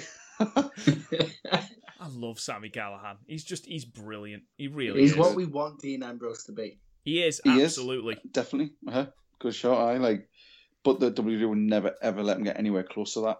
Well, fingers crossed. uh, You know, Dean Ambrose is leaving, therefore he must be going to All Elite. Yeah, But fingers crossed, he does end up like you know, actually having a match with Sami Callihan. That could be Yeah. very very exciting. Um, so after that one, uh, the next match was pretty pointless, and I don't see why they had this one on. It was Ethan Page versus Willie Mack. Right. Um, no real reason for it. Um, it was just honestly, it was just an average weekly match. Decent shown from both of them, but really didn't mean anything. No. Didn't go anywhere. There was no story involvement either side, so it was just was just an average all right match. I'll just give it a five because it didn't really, like I said, it didn't really do anything. Yeah. Um, that led to um, Killer Kross promo, um, where he was sort of staring into this white light and he looked absolutely fucking terrifying. It was like the light was right in his face, and then he took his glasses off and his eyes were just fucking th- almost 3D. I mean, Killer Um, Kross is just the best promo in Impact by an absolute country mile. He's so so good, and he, he's obviously he just keeps feuding the fact he wants to kill um, Johnny Impact. Um, so, and then all in the same shot, which was quite well worked. You had Killer Kross, and he walks off camera, and then the camera panned, and you see Willie Mack coming back from his match, goes into the change room, and then the Crist brothers following him and close Ah, the door. Okay, interesting. and that's the last you hear of that for the whole show. So this is obviously Um, going to feed in to Yeah. the next To be- sort of. Yeah. To be fair, it's not the weirdest thing Impact have ignored in the last year, considering they ignored, they basically just scuffed over a vehicular homicide. That is true. Yeah, They did. True. Yeah. They did. The That OGs did weird shot. legitimately try and kill a child. Yeah, that was I- a weird show to be a part of. it was good. um, after that, we had Tip AAA, which was just a sort of average sort of um, Team AAA promo. Psycho Clown, Aerostar, Vikingo, and Kim Puma. I fucking hate Psycho Clown, by the way.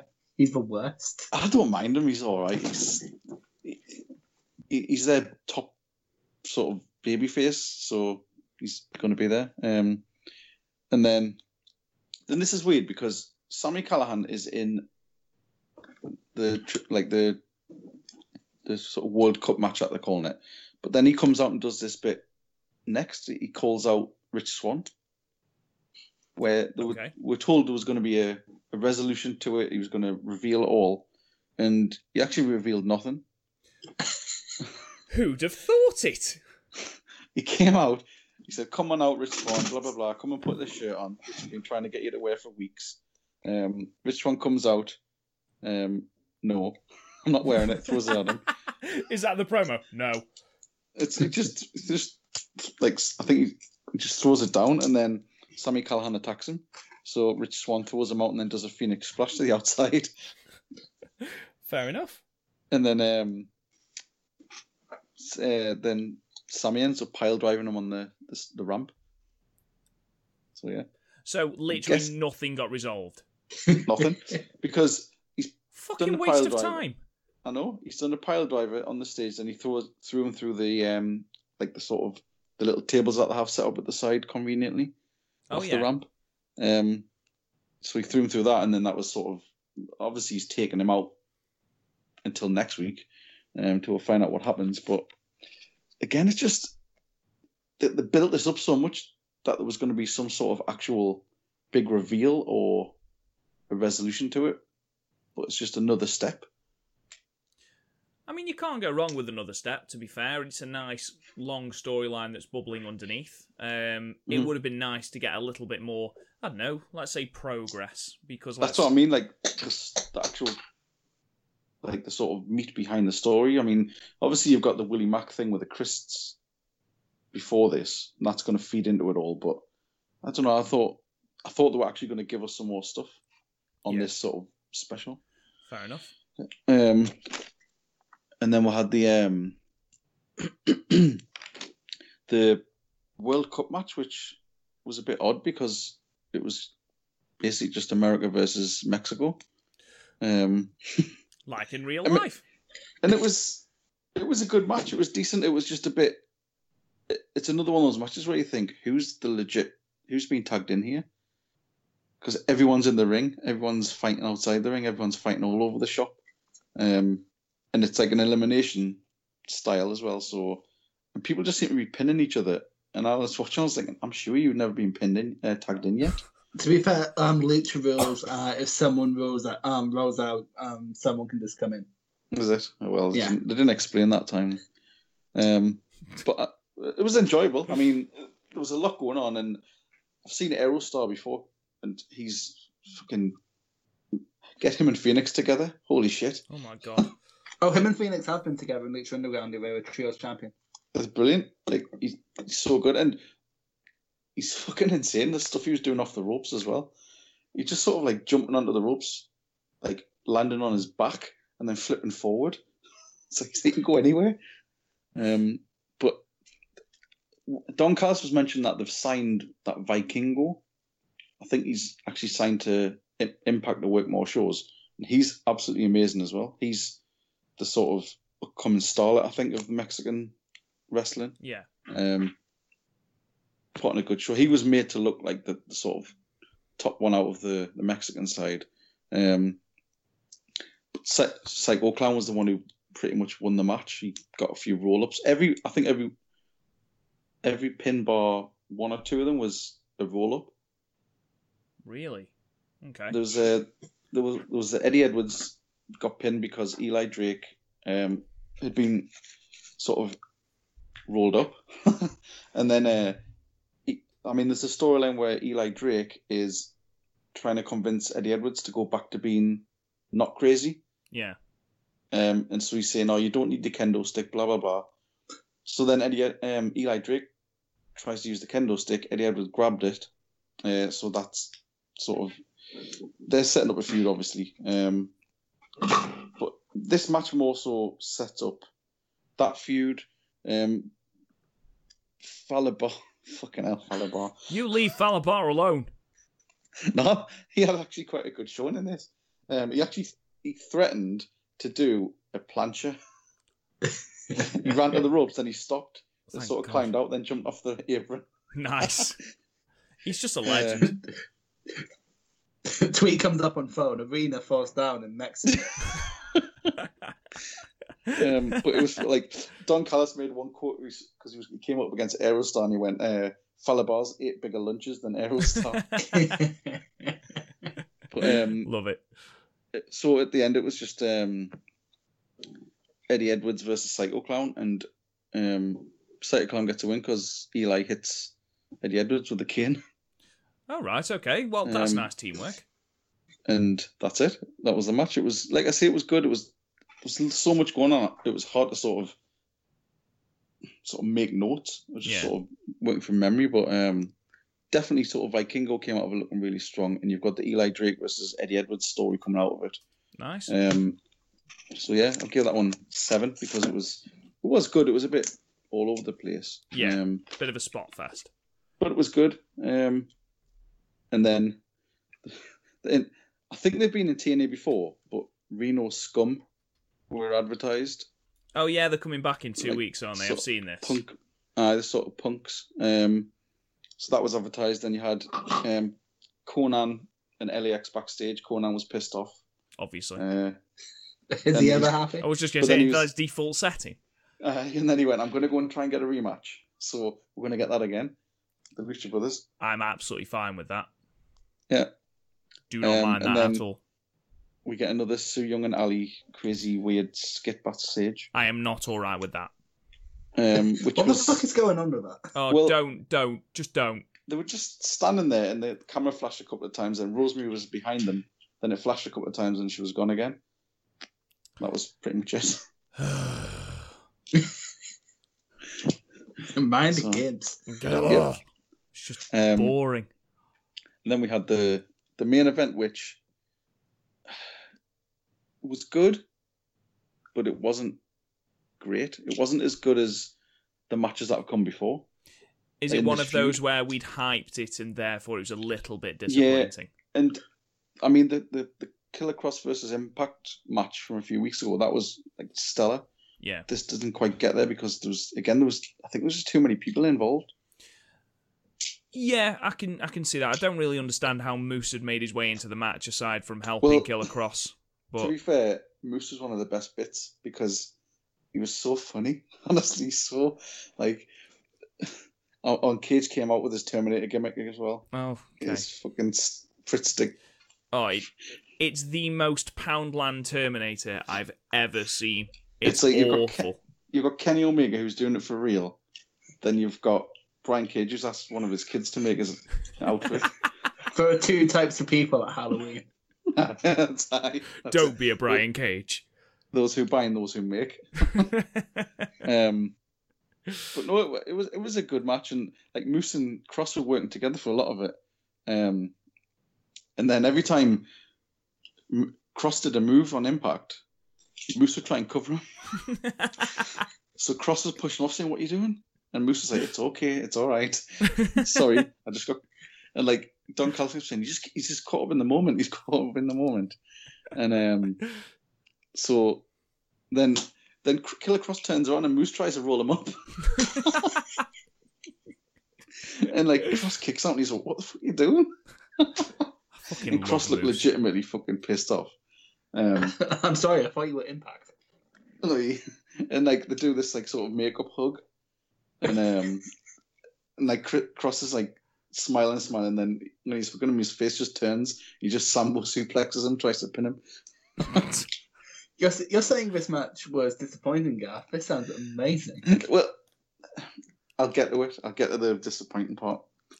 But I mean, this bit was all fun. This bit was good. And the thing is, it's not working to a feud because after every time they did it, they sort of looked at each other and were like, "Yeah, okay, you scamp. yeah, exactly." huh?" You cheeky Um, tyke. But it's like um, Kross did like a sort of three-way sort of um, top rope sort of slam, as they do. You know, like the sort of The Tower of Doom. superplex tower, yeah, and you sort of pull them all down. Um, and then Cage caught Moose with the drill claw, and this was the ending, which fuck me, it was so. Cage caught Moose with the drill claw. Then Moose took out Cage, and in between all that happening, Impact hit um, Moose with the shittest Starship pain I've ever seen. Like he literally didn't hit him.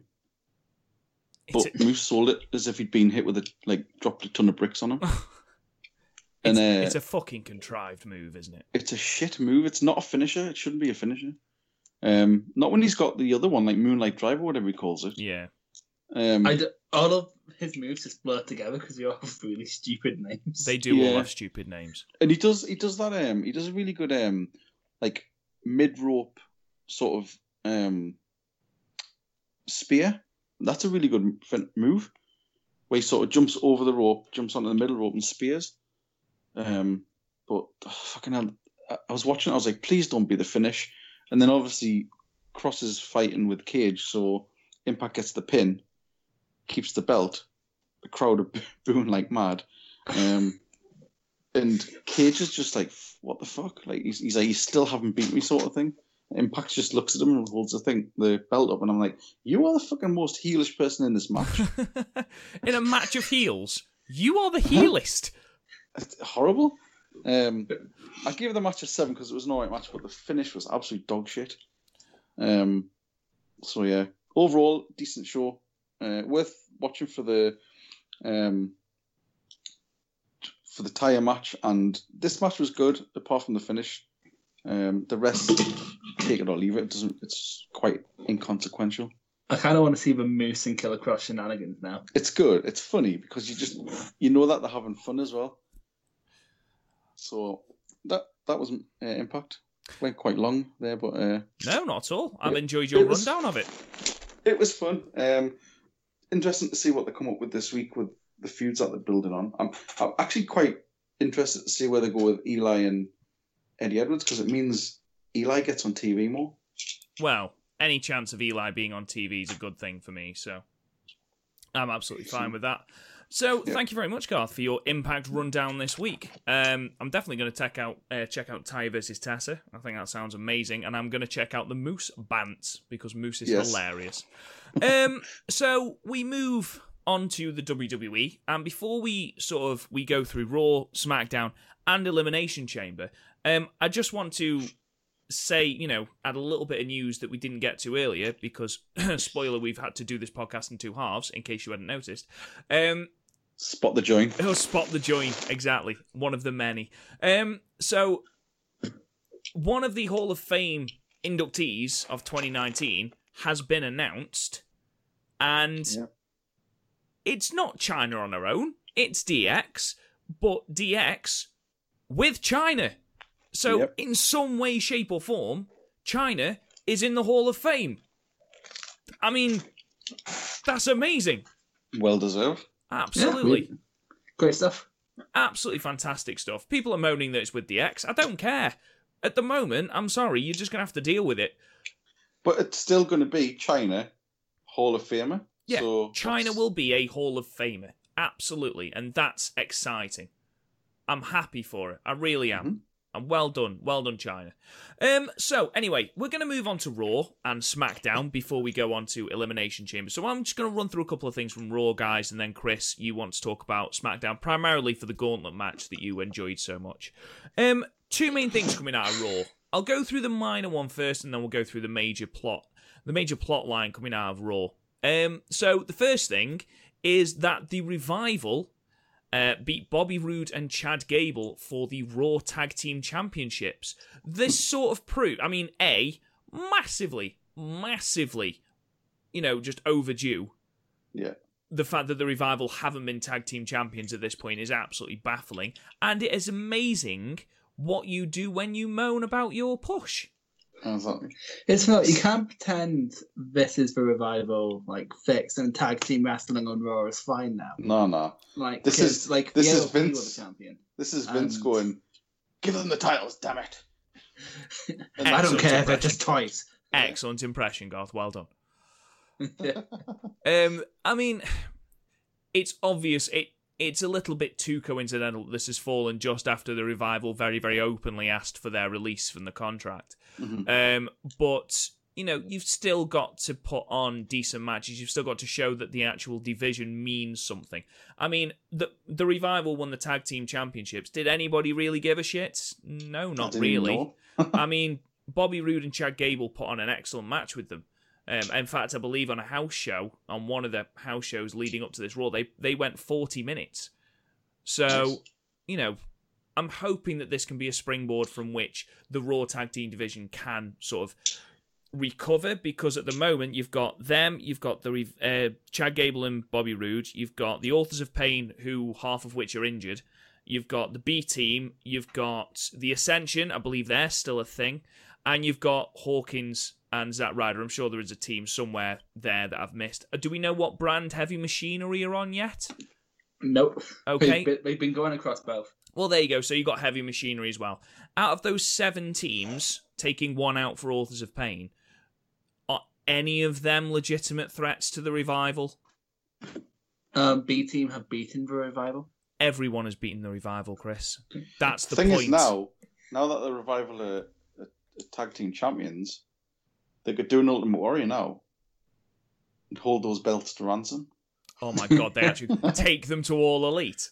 Put them in the trash we're not we're not bringing them back until you double our wage. Can you? or Im- they could go to another company and go, "We are now tag team champions. We want more money." can you oh, imagine they? that turning up at Double or Nothing? do the do the Ric Flair thing. We're the real tag team champions. yeah, All you got to do is put a deposit down on the belt. You're fine. Um, and then obviously the second thing, and this was possibly one of my favourite things to come out of this weekend. Uh, sorry, this this week in wrestling was that Charlotte Flair has officially been and inserted into the main event of WrestleMania, and people love it. lost their fucking minds. Right. This is I'm a- absolute I'm a- bullshit. This is ridiculous. This is absolutely ridiculous. How dare they do this to Becky? It's like, oh my god, it's storyline. It is the greatest bit of storytelling ever. I absolutely love the, the fact that you've now got The same- corporate Charlotte. Oh my god. the same people complaining about this are the same people going, "There's no long-term storytelling in WWE Yeah. no more." And um, no, because seriously, in one night you made Charlotte the most hated person in the company, Becky the most loved person in the company, and Ronda Rousey a pissed off champion. I know. How dare they insert the best female wrestler on the whole roster into the main event? How dare they, Garth? No, no, How no, dare she's they? Not Candy Flo- she's not Candy Floss. Oh my Oh. fucking Christ. God, and you... oh, God. I think I that, in, didn't you, Chris? Every week. Just just listen to the disdain in mine and Garth's voices. Just listen, Chris. no, it Chris. is. You know what's even worse? I don't even know who she is. Don't I've don't seen, show I've him. never seen her. Don't show him. Don't you dare show him. she's she's happiness and kind, but no, like, I, yeah, it's it's a good angle. People complaining about this do not understand wrestling. No, not at all. It's not absolutely at all. fantastic. And there's quite there's a lot of people drawing the parallels between the Stone Cold Steve Austin storyline and then sort of going, well, Charlotte is the corporate rock in that situation. Yes, of course it is. It was a storyline that worked. Sorry, do you not notice that the Daniel Bryan storyline from WrestleMania 30 was lifted almost move for move from the Chris Benoit mm. match? You know, Also, that rock one was like 20 years ago. I know, deal with it, And guys. 20 years ago, 20 know years what? in, the, in the 90s, they were pulling shit from 20 years before that, from the 70s. So, deal with it. Yeah, I'm sorry. you know, Go on, Chris. but so, this somewhat segues onto SmackDown. Charlotte is now cutting the best promos of her career because her voice fits a corporate champion. It does, and I'm sorry. Charlotte is not a face. She she just she cannot do She a is- face. She can't do it. The nat- whole naturally superior thing, you just can't. Exactly. Which is the same. Which is the same for Becky. She doesn't do heel. She does Mhm. badass, but not heel. yeah, exactly. It's like Austin the same could way not do Penta heel. can't be a heel. Kenta can't be anything in the WWE. I said Penta, but I know, never, Oh, never mind. Penta. Oh, oh, I apologize. Yeah. I said Kenta. I mean, neither of them are in the WWE anymore. Let's move on. So, SmackDown, Chris. So this actually leads to actually, know what they did on SmackDown? They played Charlotte being um, announced, and then as soon as her music would hit, like on the Titantron, that's when they started her music. It was fucking great. But um, she's cutting the. She came out, cut a promo, going, "I don't care. Like this, I, I'm the best for business, etc." Best promo of her fucking life. And then there was a six-way to decide who goes first into the chamber which the Iconics actually did really smart, where they just didn't tag in because you get nothing if you win. So, like, so we just didn't tag in. It like I love the Iconics; they're fucking great. Um, chicken shit heels. And so, who won that? I forget who won that. Anyway, so next was an amazing Miz and Usos segment, where like the Usos were going, this is blood. We I, I know everything about him. And then like Shane is like, I know everything about Miz. It's like and Miz like, hey, what's my favorite food? Quiche. Quiche. Wait, quiche. it was absolutely amazing. I don't care what anyone says. I am thoroughly entertained by Shane and Miz. I love it. But um moving on, the gauntlet match. Oh my god! Like they've made a star of Kofi Kingston in one night. I won't go through all of it, but basically, he went 15 minutes with um, Bryan. He um, surprised Joe, um, and he you, you didn't get past AJ because AJ targeted the leg. AJ was actually great. He was like, "Look, I'm not. I won't fight you. Just go out. Like you, you got this far. Just go." And Kofi was just pushing him, going, "No, I've been here fucking longer than you. I'm, I'm gonna fight you." But then he gets put out, and then Orton comes out out of nowhere. RKO's um, AJ for the win. It was amazing stuff. Like, and I'm abridging it for the sake of time, but like seriously, go and watch this. Like Kofi. No, I did not expect Kofi to get past Daniel, let alone Daniel and Joe, and take AJ to his limit, and Hardy actually. But to be fair, Hardy can't go that long anyway. That seems to be the, the, the overall consensus is fucking Kofi Kingston's coming out with this like a megastar. Oh, he has. Like people were going, "Oh, that was meant to be for Mustafa Ali." I'm like, I don't care who it was meant to be for. I don't think this would have worked with Mustafa Ali. This was a perfect. This is a perfect story. They've made a star out of Kofi in a week. Well, the thing is, there's investment with Kofi because he's so long-standing. Yeah, like you see it all the time. Like when Kofi's in the money in the bank match, when he almost wins, the crowd pops because he's been yeah. there for so long and dicked about so much, and he's just great. It's so, I'm so happy to see him get this mini push, whether or not it continue. It looks to be continuing after the chamber. But oh my god, like the, the the star they've made out of Kofi in this week has been amazing. It shows when WWE are backed into the corner, they can actually book a really good angle. Yeah. It's quite ironic, really, that the person who's coming out of this the worst is Mustafa Ali.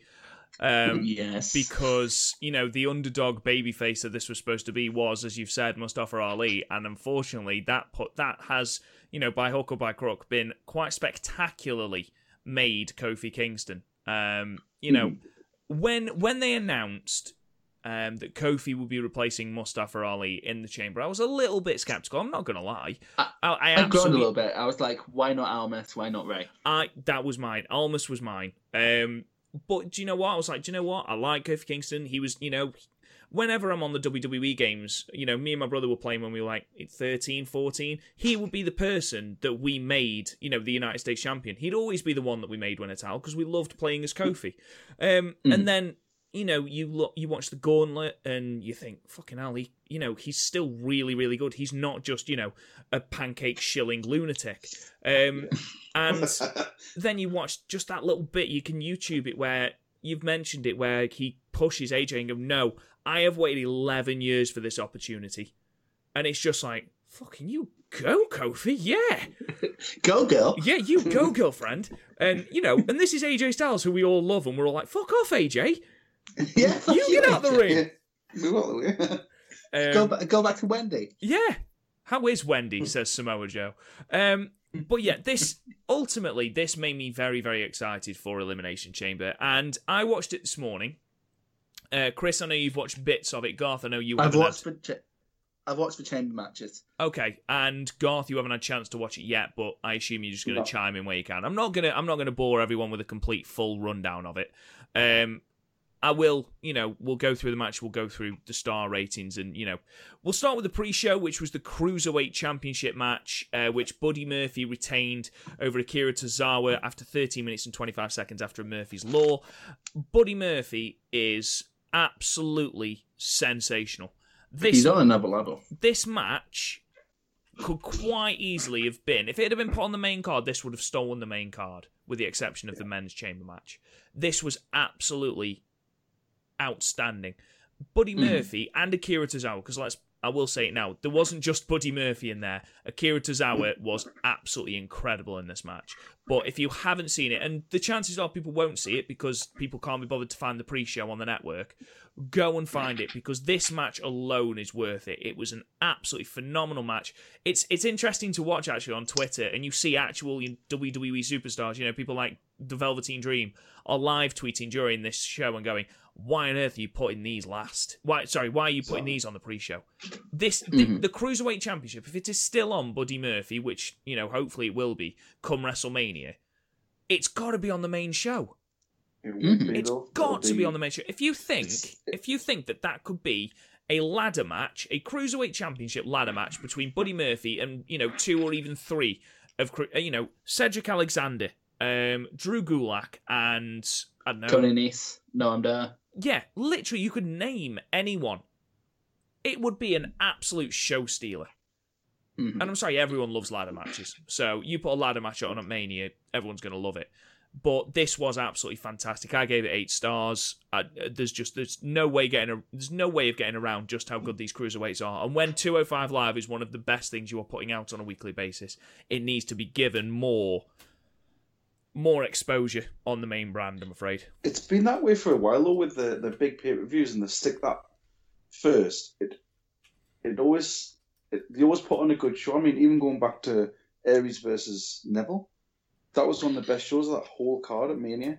You Yeah. think it's because it would kind of um, take the wind out of the sails of of what's immediately before and after it? so I they think want that- that that's 15 exactly minute it, break. And they're, So not, they're not willing to they're not willing to sacrifice one of their quote unquote big stars for the pre show. Mm-hmm. No, and that's a shame, really, because you know if if if I had the choice at Mania at the moment of putting either the Cruiserweight Championship or the United States Championship on the pre-show, I know damn well which one I put on the pre-show. Yeah. You know what, though? I'd be very happy if Cruiserweight Championship start again defended at takeovers. I think that might be a good course of action. just to give it any kind of exposure because this match Mm-hmm. will have got nowhere near the exposure it should have done. And if you are listening, you know we we got a fantastic um, listening figures for the last show, so thank you for that. And we got a lot of listeners in America. Please go and check out the cruiserweight show, the cruiserweight match on the pre-show. Please go and do it.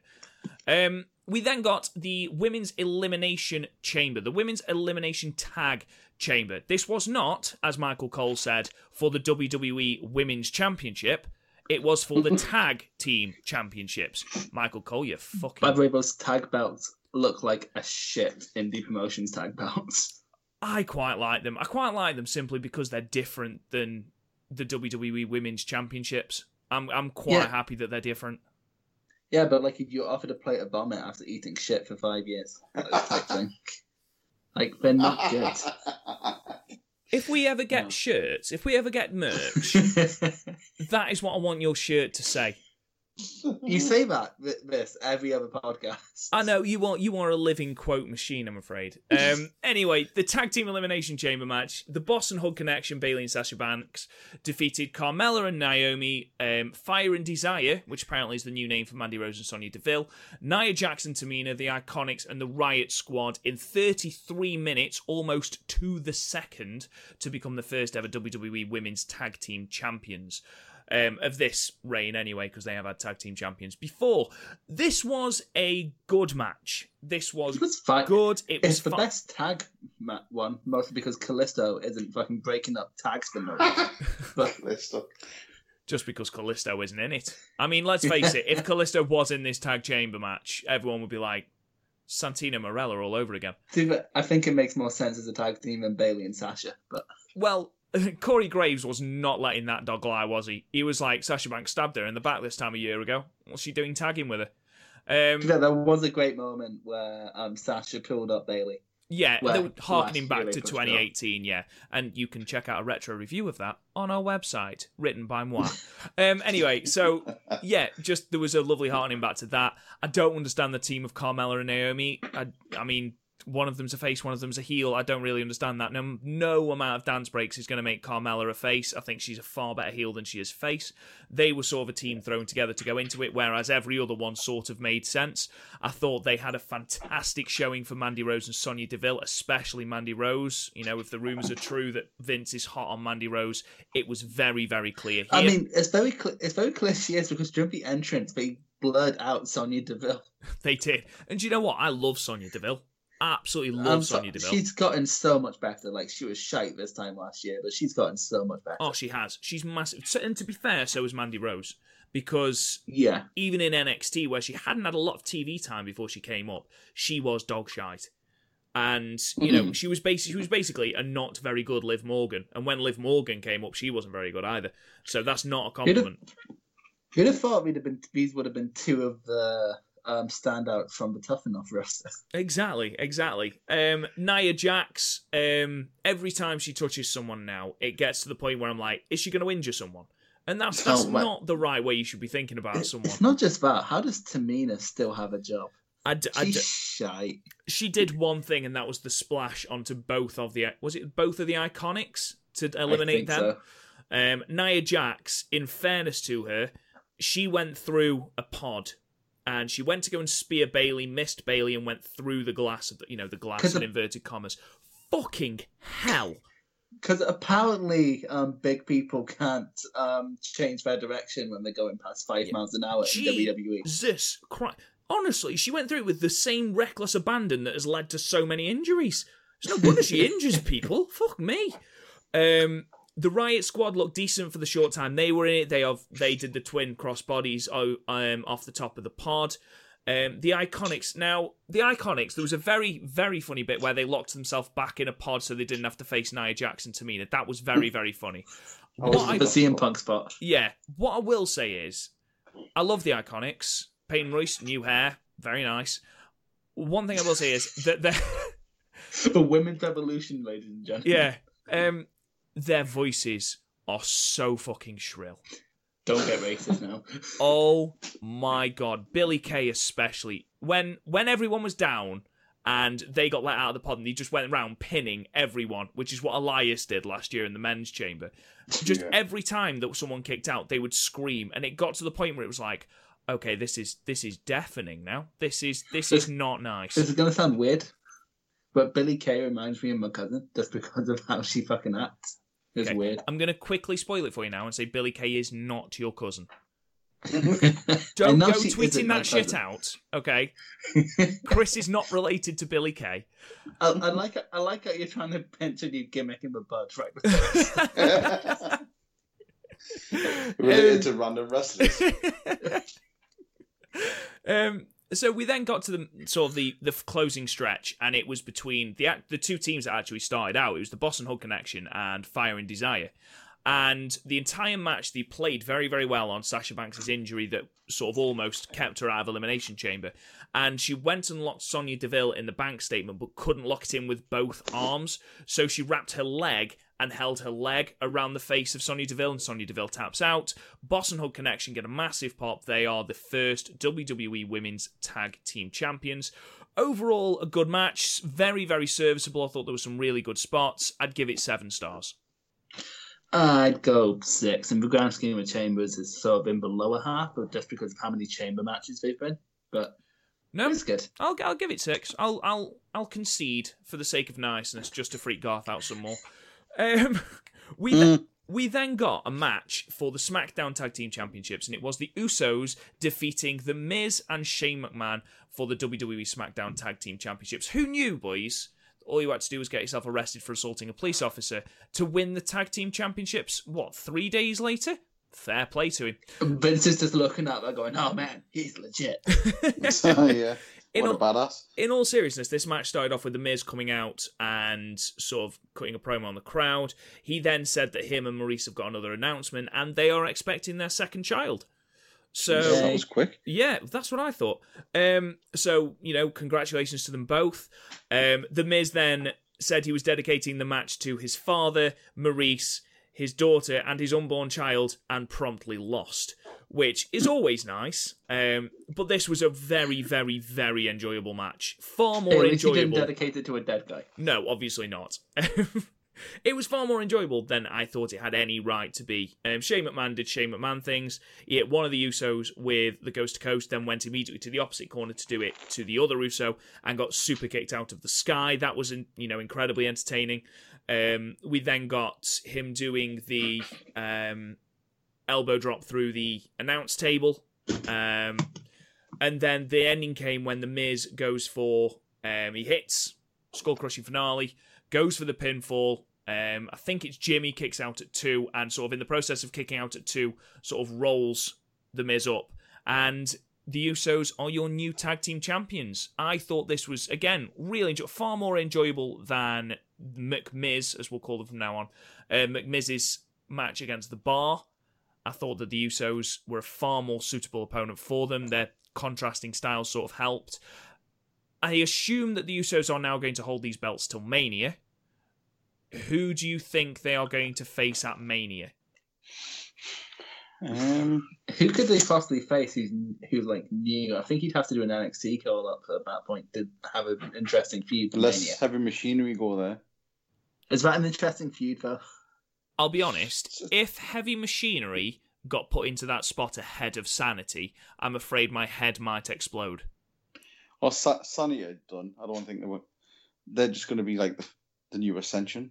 It's just absolutely ridiculous how they've been used. I mean, I will admit that, you know, fair enough, their gimmick doesn't come across that, that well on the main roster. It's similar to how the Wyatts came across, but without the, you know, smoke and mirrors.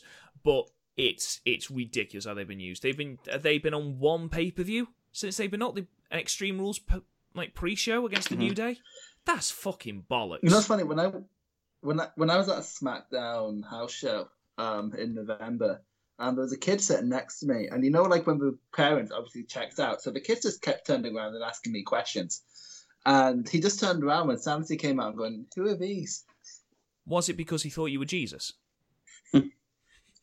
Maybe I think most people do just think I'm Jesus. Reggae Jesus. Um, so yeah, it was. I don't know. I I'd love to see Sanity in that position. I imagine we'll have another Usos New Day match, which I'm more than happy with. You know, they always put on fantastic matches. Um, I hope. In my ideal scenario, it will be the Usos taking on Xavier Woods and Big E with Kofi Kingston in the main event of WrestleMania. But that is, well, in the championship match of WrestleMania. It's not going to happen, but that, that would be ideal. Um, I think it's criminal as well that Shane McMahon has had more of a run with this tag team championship than Sanity. I think it's ridiculous. The man is 51. What the fuck does he want with the tag team championship? He's 51 and still the best in the world. Wow. He can do a shooting star press, mate. At 51, this man can do a, some, a shooting star press. To be fair, he's had the funniest segment of the year about mid segment the other night. So yeah, um, I'll be honest, guys. I struggle to get out of my chair sometimes, and I'm 28. like genuinely, sometimes lifting my arms above my head is a little bit too much effort. He can do a shooting star press. I sometimes struggle to get out of bed, but I don't think that's a physical thing. Just you're tired. Um, we then got on to the fourth uh, match, uh, the third match, sorry, of the main card, the fourth match overall, with Finn Balor defeating Bobby Lashley and Lio Rush in a handicap match for the it. WWE Intercontinental Championship at 9 minutes 30 after Finn Balor hits Lio Rush with a coup de grace. Um, this was, by the by, yes, you did call it almost to the letter. Um, Bobby Lashley has the match won. He's warming up for a spear. Lio Rush blind tags himself in, goes for the frog splash, misses it. Coup de grace. Finn Balor is your champion. Um, it, it This was was so obvious. It was really. I mean, I said to you when you said that it was going to be Finn Balor to win. I said to you that I thought it would be better for Balor to sort of get the belt at Mania, and you know to have that moment. But I suppose you know to him have a belt at Mania is going to be fantastic as well. It'll be interesting to see who he takes on for the belt at Mania. Because thinking about the Raw mid card, I mean. All I can think of at the moment is Baron Corbin and Braun Strowman. Is there anyone else on the roster? Probably Lashley would probably Lashley could get a rematch. Um, EC3. Drew. EC3, E Drew, um, I suppose Elias as well. I'd quite like to see Elias. Whether it'll be him, I don't know. But yeah, Oh, Owens Owens is back for Mania, isn't he? Owens is back. He actually was back on this show, um, but I didn't Eating see it because I fast forwarded it. I fast forwarded it, so I just wanted to see the Oh. I, I actually saw the segment. Um, he said um, he wanted the right squad to win. He wanted Balor to win, and also pineapple and pizza was a sin. Oh, good. Well, at Well, least we wrong. didn't. Yeah, at least we didn't waste Kevin Owens' return then. Um, I gave it six stars anyway. It was a serviceable match, and I'm giving it an extra point because Finn Balor won, and it was a nice thing. We then got on to the Raw Women's Championship match, and Ronda Rousey, the current champion, defeated Ruby Riot via armbar in one minute and 40 seconds. What was the point in that? Now, I perfectly understand you are, try- you know, there's been so much focus on Becky and Charlotte that you might even forget that Ronda Rousey even holds the belt. But to squash Ruby Riot in one minute, I completely agree you need to make her look strong. But you've got Alicia Fox on that fucking roster. You've got Dana Brooke on that fucking brand. You've got Nikki Cross, who they've done fuck all with, and I'm sorry, Nikki Cross is going to be a jobber. That that's just what is going to happen to her. Her it does not it does not at all translate to the main roster. And you've got Lacey Evans, Tell who what- appeared for no fucking reason at all to just cut a promo, presumably while they repaired the chamber. You've got four women there who this would have been perfect for. They get onto a pay per view and they get to wrestle the champion. What a waste of that- Ruby Riot.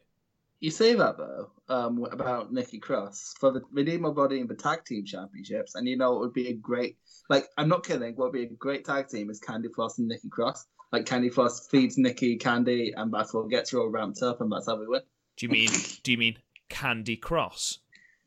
Oh, oh, book me on creative, Vince. Um, Uh, this is my fucking idea. Don't you take this from me? this this was bullshit. Is what this was. I've given it two stars because Two. That's generous. Wow. I, have given it two stars because a you can't give a one minute match anything you know higher than a four. But then the fact that this was Ruby Riot as well, and I'm not saying Ruby Riot should be in the main event, obviously not, but she should not be being jobbed out to the champion as though she's fucking nobody. Maybe have Ruby in the chamber and have Liv job. or something. Exactly, exactly. Just any other member of the Riot Squad. I mean, Liv. Don't get me wrong. I've I've said she wasn't great in the ring when she first came up. I think she's improved massively as well. And I thought she was actually really, really. She was actually smoother than I thought than Sarah Logan was in the chamber. Um, but she she could quite easily be jobbed out here. Just get give them a match at Fastlane and actually have a match because this just stank of. Do you know what? We haven't got a lot of time. We need Ronda Rousey to look strong. Let's job Ruby Riot out. What a waste of time. Complete Why waste didn't they just do um, a champion versus champion match? Because it's not Survivor Series, Gaff. That's not the I gimmick. know, but where's Asuka? Where's Asuka? That's a good point. That is a good point. This was a very, He's very raw, just heavy show. screaming. He's probably just screaming at someone in Japanese. Probably. It'll be interesting to see where Asuka takes on at Mania. Because if Charlotte and Becky are both going to be in the main event, who have you got? I mean, I don't really want to see Asuka versus Naomi. I definitely don't want to see Asuka versus Carmella. That fucking match is burned into my brain from Money in the Bank where James Ellsworth came back. Um, I mean, who Hmm. else is there? I mean, you could have Mandy Rose potentially or Sonya Deville. Have Sasha jump over? Unless she's the tag champion. She's tag champion. Ugh. so, to be honest, I'd quite like to see Bayley and Sasha taking on Fire Um, and Call Desire. up, to- call up Toni Storm. Why not? Shayna Baszler. Could be Shayna Baszler. That could be interesting. I, um, Io Shirai, Kairi Sane. Um, I imagine. Are they? Oh, Io Shirai. Io Shirai. No, Io Shirai is going to be challenging uh, the. Then Kairi Sane. Why not? Yeah, bring Kairi Sane up. Why not? Yeah, I think that would be a good match. Asuka versus Kairi Sane. Yeah, Io Shirai, I think, is taking on Shayna Baszler at um, NXT Takeover. Yes, because she pinned um, Baszler on NXT TV. But I believe it's it's not called NXT New York anymore, is it? It's NXT Takeover Blacklist. I think I've seen it being renamed as. I think it's because they already have a takeover Brooklyn and we don't want to sort of step on its toes. So. Ah, fair enough. Fair enough. Um, we then had right now.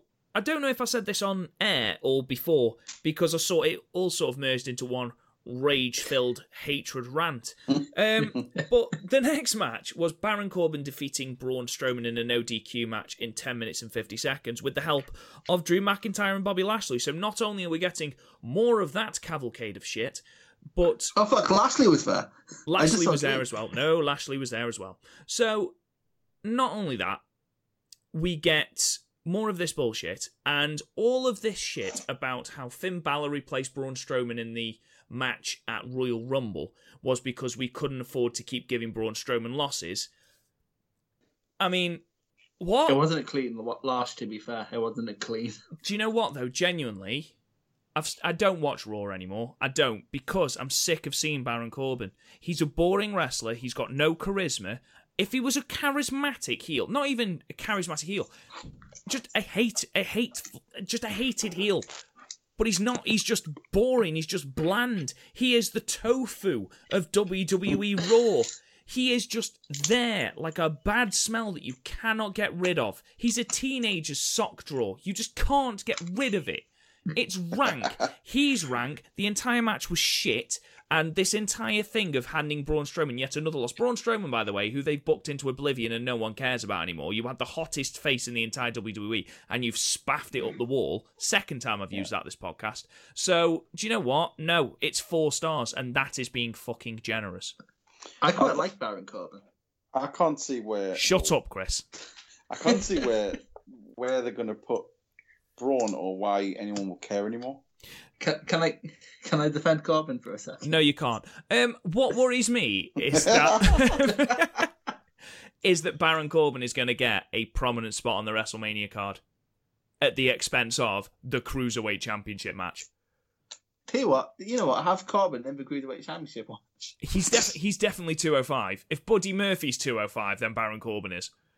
If Shingo's a junior, then That is true. Just have a Baron Corbin be the first two-time winner of the Andre the Giant Battle Royale. Do you know what?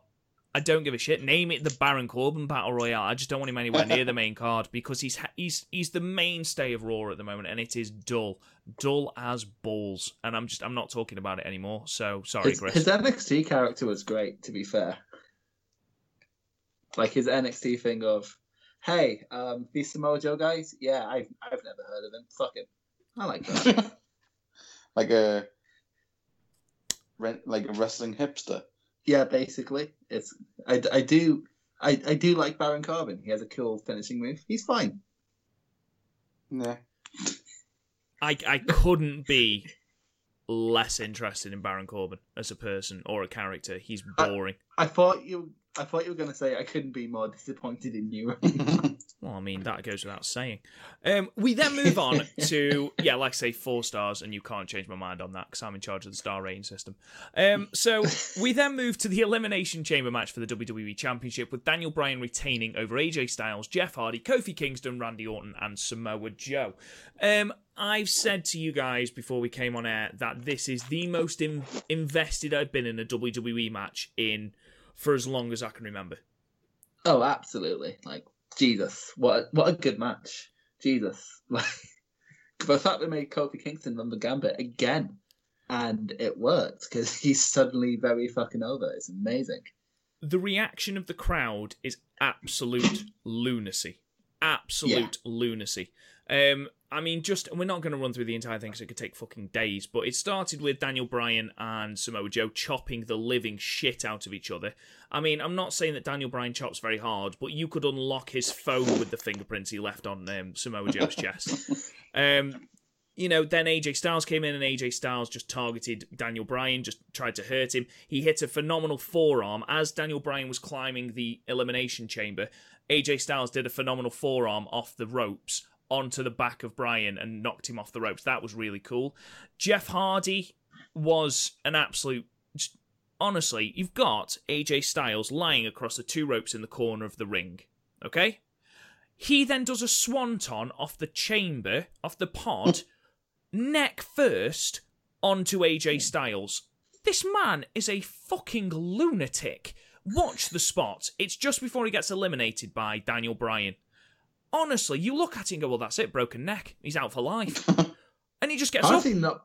How has he not been injured more? He's only been injured like two, three times. I mean, Chris, you- career. You've watched this match. Can you please Yeah. attest to just how absolutely ridiculous that spot was? Oh, I, I audibly gasped. It was like, uh, oh, God. I think with Jeff Hardy, the, the case is, it's like he's he is so broken, he can't even he can't get any more broken. He can uh, He's at peak broken. Yeah, so he just he just sort of manages day to day. just honestly, he must have been it. It's no wonder he got eliminated straight after because honestly, fuck me. Um, but the real story here was Kofi Kingston and Daniel Bryan.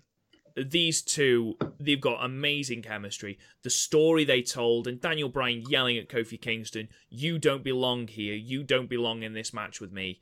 It was absolutely incredible. You've got Kofi Kingston doing the trust fall off the top of the set, off the top of the um, elimination chamber. Um, you've got you know him do going for a frog splash and missing off the top of one of the pods. So he ate shit. The two count when he hits Trouble in Paradise on Daniel Bryan. The noise and the reaction from the crowd is absolutely deafening. I mean, the chants of Kofi were all around. You know, New Day rocks. There's a brilliant bit where everyone's still in the um in the pods, and it is Samoa Joe, Daniel Bryan, and Kofi because Kofi comes out third, and it cuts to just behind Kofi, and there's a New Day rocks chant, and Jeff Hardy, unbeknownst to anyone else, is just standing clapping along to the New Day rocks thing. it's brilliant. Jeff Hardy's like, I found a way to get myself over in 2019. It was amazing. But I just wanted to quote a tweet that Mike Kanellis sent out um, just after the. I think it was just after the uh, the pay per view went off air, and it was along the lines. this actually. Yeah, it's it's incredible. He said that it goes to show the reaction of the fans goes to show what a fantastic wrestler. The fact that the fans want him to win the WWE Championship attests to what a fantastic wrestler he is. The fact that the locker room want him to win the championship attests to what a fantastic person he is. And I just thought that is such a lovely tweet to send out. By the way, Mike Kanellis has the most wholesome Twitter on the whole of Twitter. Mike uh, Mike Kanellis is just happy that he's still, you know, after what he's been through. I think he's just happy that you know he's managed to come out of it relatively unscathed. Like, have you seen his bio? His bio is literally just um, professional wrestler, um, father of whatever his son's name is, and lover of Maria Kanellis. It's he's so fucking adorable. I love him. How do people? How do people boo him? I know. Like his his gimmick is he loves his wife. Plus, how good is his entrance music? It's like it's like Oh. something off driving ballads. It's It's- incredible. It's it's, it's absolutely amazing. If I ever go on X Factor, I'm singing that song. I mean, Like, it's not- that's make got to that happen happen. now. Yeah, that's that's got to happen now. Um, Wearing the podcast t-shirt. Unfortunately, Kofi Kingston can't quite get the job done. Daniel Bryan um, eliminates him with a running knee, um, and oh, just I genuinely felt so sad for Kofi. And there was you you mentioned it before, Chris, that there was a shot of the New Day sitting on the steps of the Elimination Chamber with their backs to the WrestleMania sign, and just it's little nuances like that that just make you think, shit. That poor Well done, guy. Kevin Dunn. Yeah, you do one good thing, Kevin Dunn. Well done. Um, but like I say, this match is the most invested I've been storyline wise in a WWE match in God knows how long. And this, Since and- Bryan. exactly, and this, yeah, probably since Daniel Bryan. And the fact that they've made, as you've said, such a star out of Kofi again after a week is absolutely mental. I've given this match nine stars because I just I can't the emotional investment you don't get emotionally invested in a mm. wank match. To be honest, it might have been 10 if Jeff Hardy didn't almost kill himself. Jeff Hardy scared the living shit out of me with that spot. I actively encourage you to find it because it is scary. Um, there's a one. There's a bit as well when uh, Kofi goes for a bulldog on the outside on Daniel Bryan, and Daniel Bryan literally just shoves him off, and he goes into the um, into the pod. And I thought he concussed himself with his landing. Holy shit! It was horrible. But this was a fantastic match. Nine stars. Do you agree, Chris?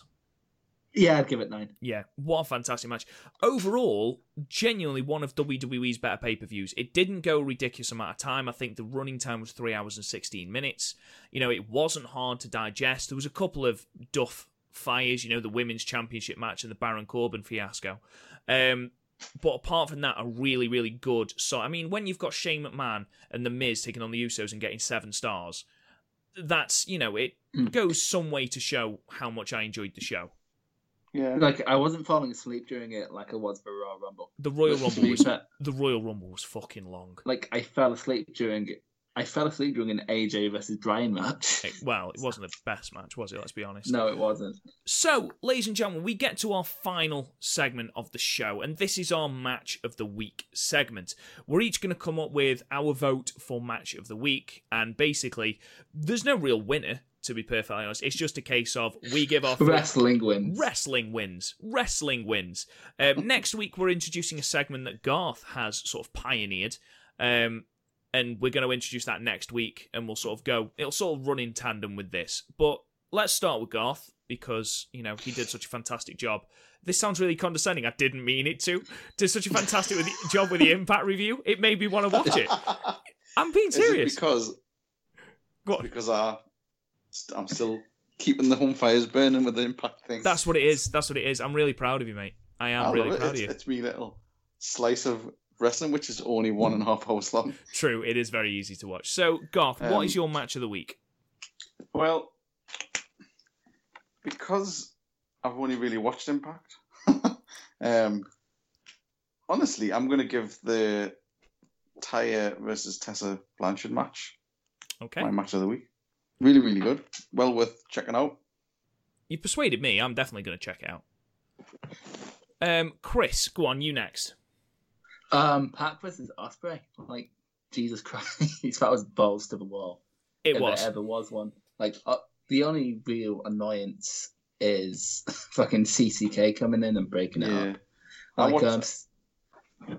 I watched that and I thought, oh, what's the fucking, what's this? I know that's thing because CCK is such a good tag team, but they're wasted in. Like I watched the whole event, um, the whole high stakes event. It's the first Rev Pro show I've watched since Strong Style Evolved, and like it was fine. But then like this tag match comes up and it's like CCK versus Aussie Open, which are like two of the best teams in progress, and I'm like, ah yes, it's gonna be mint.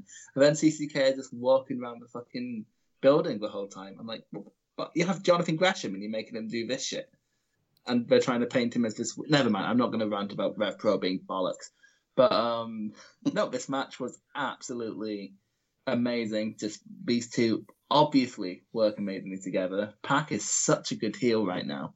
Um, spot of the match, like Pac going for his tombstone, gets countered into a DDT, and Jesus Christ, the way Pac sells a DDT is like it's the best one since Rob Van Dam. It's just Yeah. great stuff. Um, I The think ender was I the best spot. Oh yeah, that and that, he was just about to hit the black arrow, and then they're counting down, and like three, he's like, "I'm not gonna win. Fuck it, I'm not. I'm not taking the bump." Yeah, that's so good. And so it's like it's kept it's kept the door open for a rematch, which might means I might mean I'll have to fucking take out Rev Pro for another month in a couple months, just to watch that one match or pirate it. Because seriously, I tried watching other Rev Pro shows. They're shit, but yeah, I enjoyed it. It was a really good match, match of the week. It's always fun hearing you bury Rev Pro. Um, I fucking right. So fucking like I tried to watch um other shows and they're just bad. Actually, I watched the Pac versus the SJ thing and the crowd was so dead. It was ridiculous. Anyway, move on. Um, I will. I will say that up until today, my vote was Pac and Ospreay as well. Um, it was an excellent match, outstanding. I thought the commentary. I don't know what they were doing with the sound control of the of the commentary, but it was constantly just so distorted. It was awful. Yeah. Really, It's really because bad Rev Pro quality. don't know how to put together a wrestling product. It was really, really bad quality. Um, but the match itself was absolutely outstanding. I thought, you know, you don't really want Pac to lose and you don't want Ospreay to lose, really. You want to keep them both strong. I think this was the right choice, a 30 minute time limit draw. Next time, I hope we get an Iron Man match. I'd be more than up for an hour of those two. But um, partly to be different and partly because, again, so invested, you know, it's got to be the men's elimination chamber match because of what they've done with Kofi Kingston. Um, Honestly, it's neck and neck. I just picked my one to be different. yeah, and I think you know all three of those matches are completely different in you know in the way that they're sort of staged. You've got a hardcore match, you've got an elimination chamber match, and you've got just a you know a normal singles match. So they all bring something completely different to the table. But you know they're our matches of the week, ladies and gentlemen. Please go out, check them out. Please, they're worth it. Trust me. It's been such a stupid good week. It has been a really good week. We've been spoilt, really, and that's probably why this podcast is so much We- longer than our last We, one. ha- we, we haven't even mentioned Cole versus Ricochet on on NXT. on NXT. No, we haven't at all. We haven't mentioned the Gauntlet match from SmackDown. Oh, well, we have. We just I know, but not in the same- because of time. Yeah, but not in the same breath as these three matches Yeah. for match of the week. You know, we could have chosen three or four different matches, um, but ultimately those are the three we've plumped for. So, ladies and gentlemen, that is it. Finally, for this podcast, it seems like we've been doing this for ages, and to be fair, it has been on and off for 24 hours now. so, thank you for bearing with us. Um, I'm hoping the It's just a new record. it, it has. I think it must be, yeah, because this. No, I not just for that, but also for drops. Yeah, you have set a new record for drops. Hopefully, your new post office internet is far better than the one that you were attempting to use today. Um, but overall, ladies and gentlemen, thank you so much for listening to the podcast. We really do appreciate it. You can check out the podcast at all the podcast platforms, everything from Podbean to Apple Podcast to Castbox to Podcast Addict. Check them out. We're there. Check out loads of content, including lists, features, all sorts, retro review, blogs, and all sorts at www.podmania.co.uk.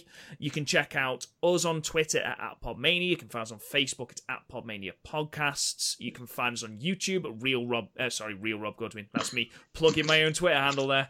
Um, at Real Podmania um, where you can also check out our EFED PPW, where I am absolutely smashing the ratings still. Um, then, you know, check us all out on Twitter at Real Rob Goodwin for myself. Chris, where are you? Uh, Young Lion CXT at me. Fucking stupid marks. Yep. good, yep. That's good. Alienate our audience there, Chris. Um, yeah, any disenchanted uh, Rev Pro fans, just, you know, start yelling at Chris. That's not us, Chris, at Young Lion CXT. Um, Garth, what's your Twitter handle? Uh, at Drummer Jackson. and hopefully next week we'll be back on a Sunday as opposed to a Monday. Internet, you know, fingers crossed. Internet providers, you know, be willing, please, guys. Um, but thanks so much for listening, and we'll talk to you guys again soon. You've been listening to the Podmania Pro Wrestling Podcast. Follow us on Twitter at Podmania, Facebook at Podmania Podcasts, and YouTube and Instagram at Real Podmania. And check out the website podmania.co.uk. Until next time, wrestling fans.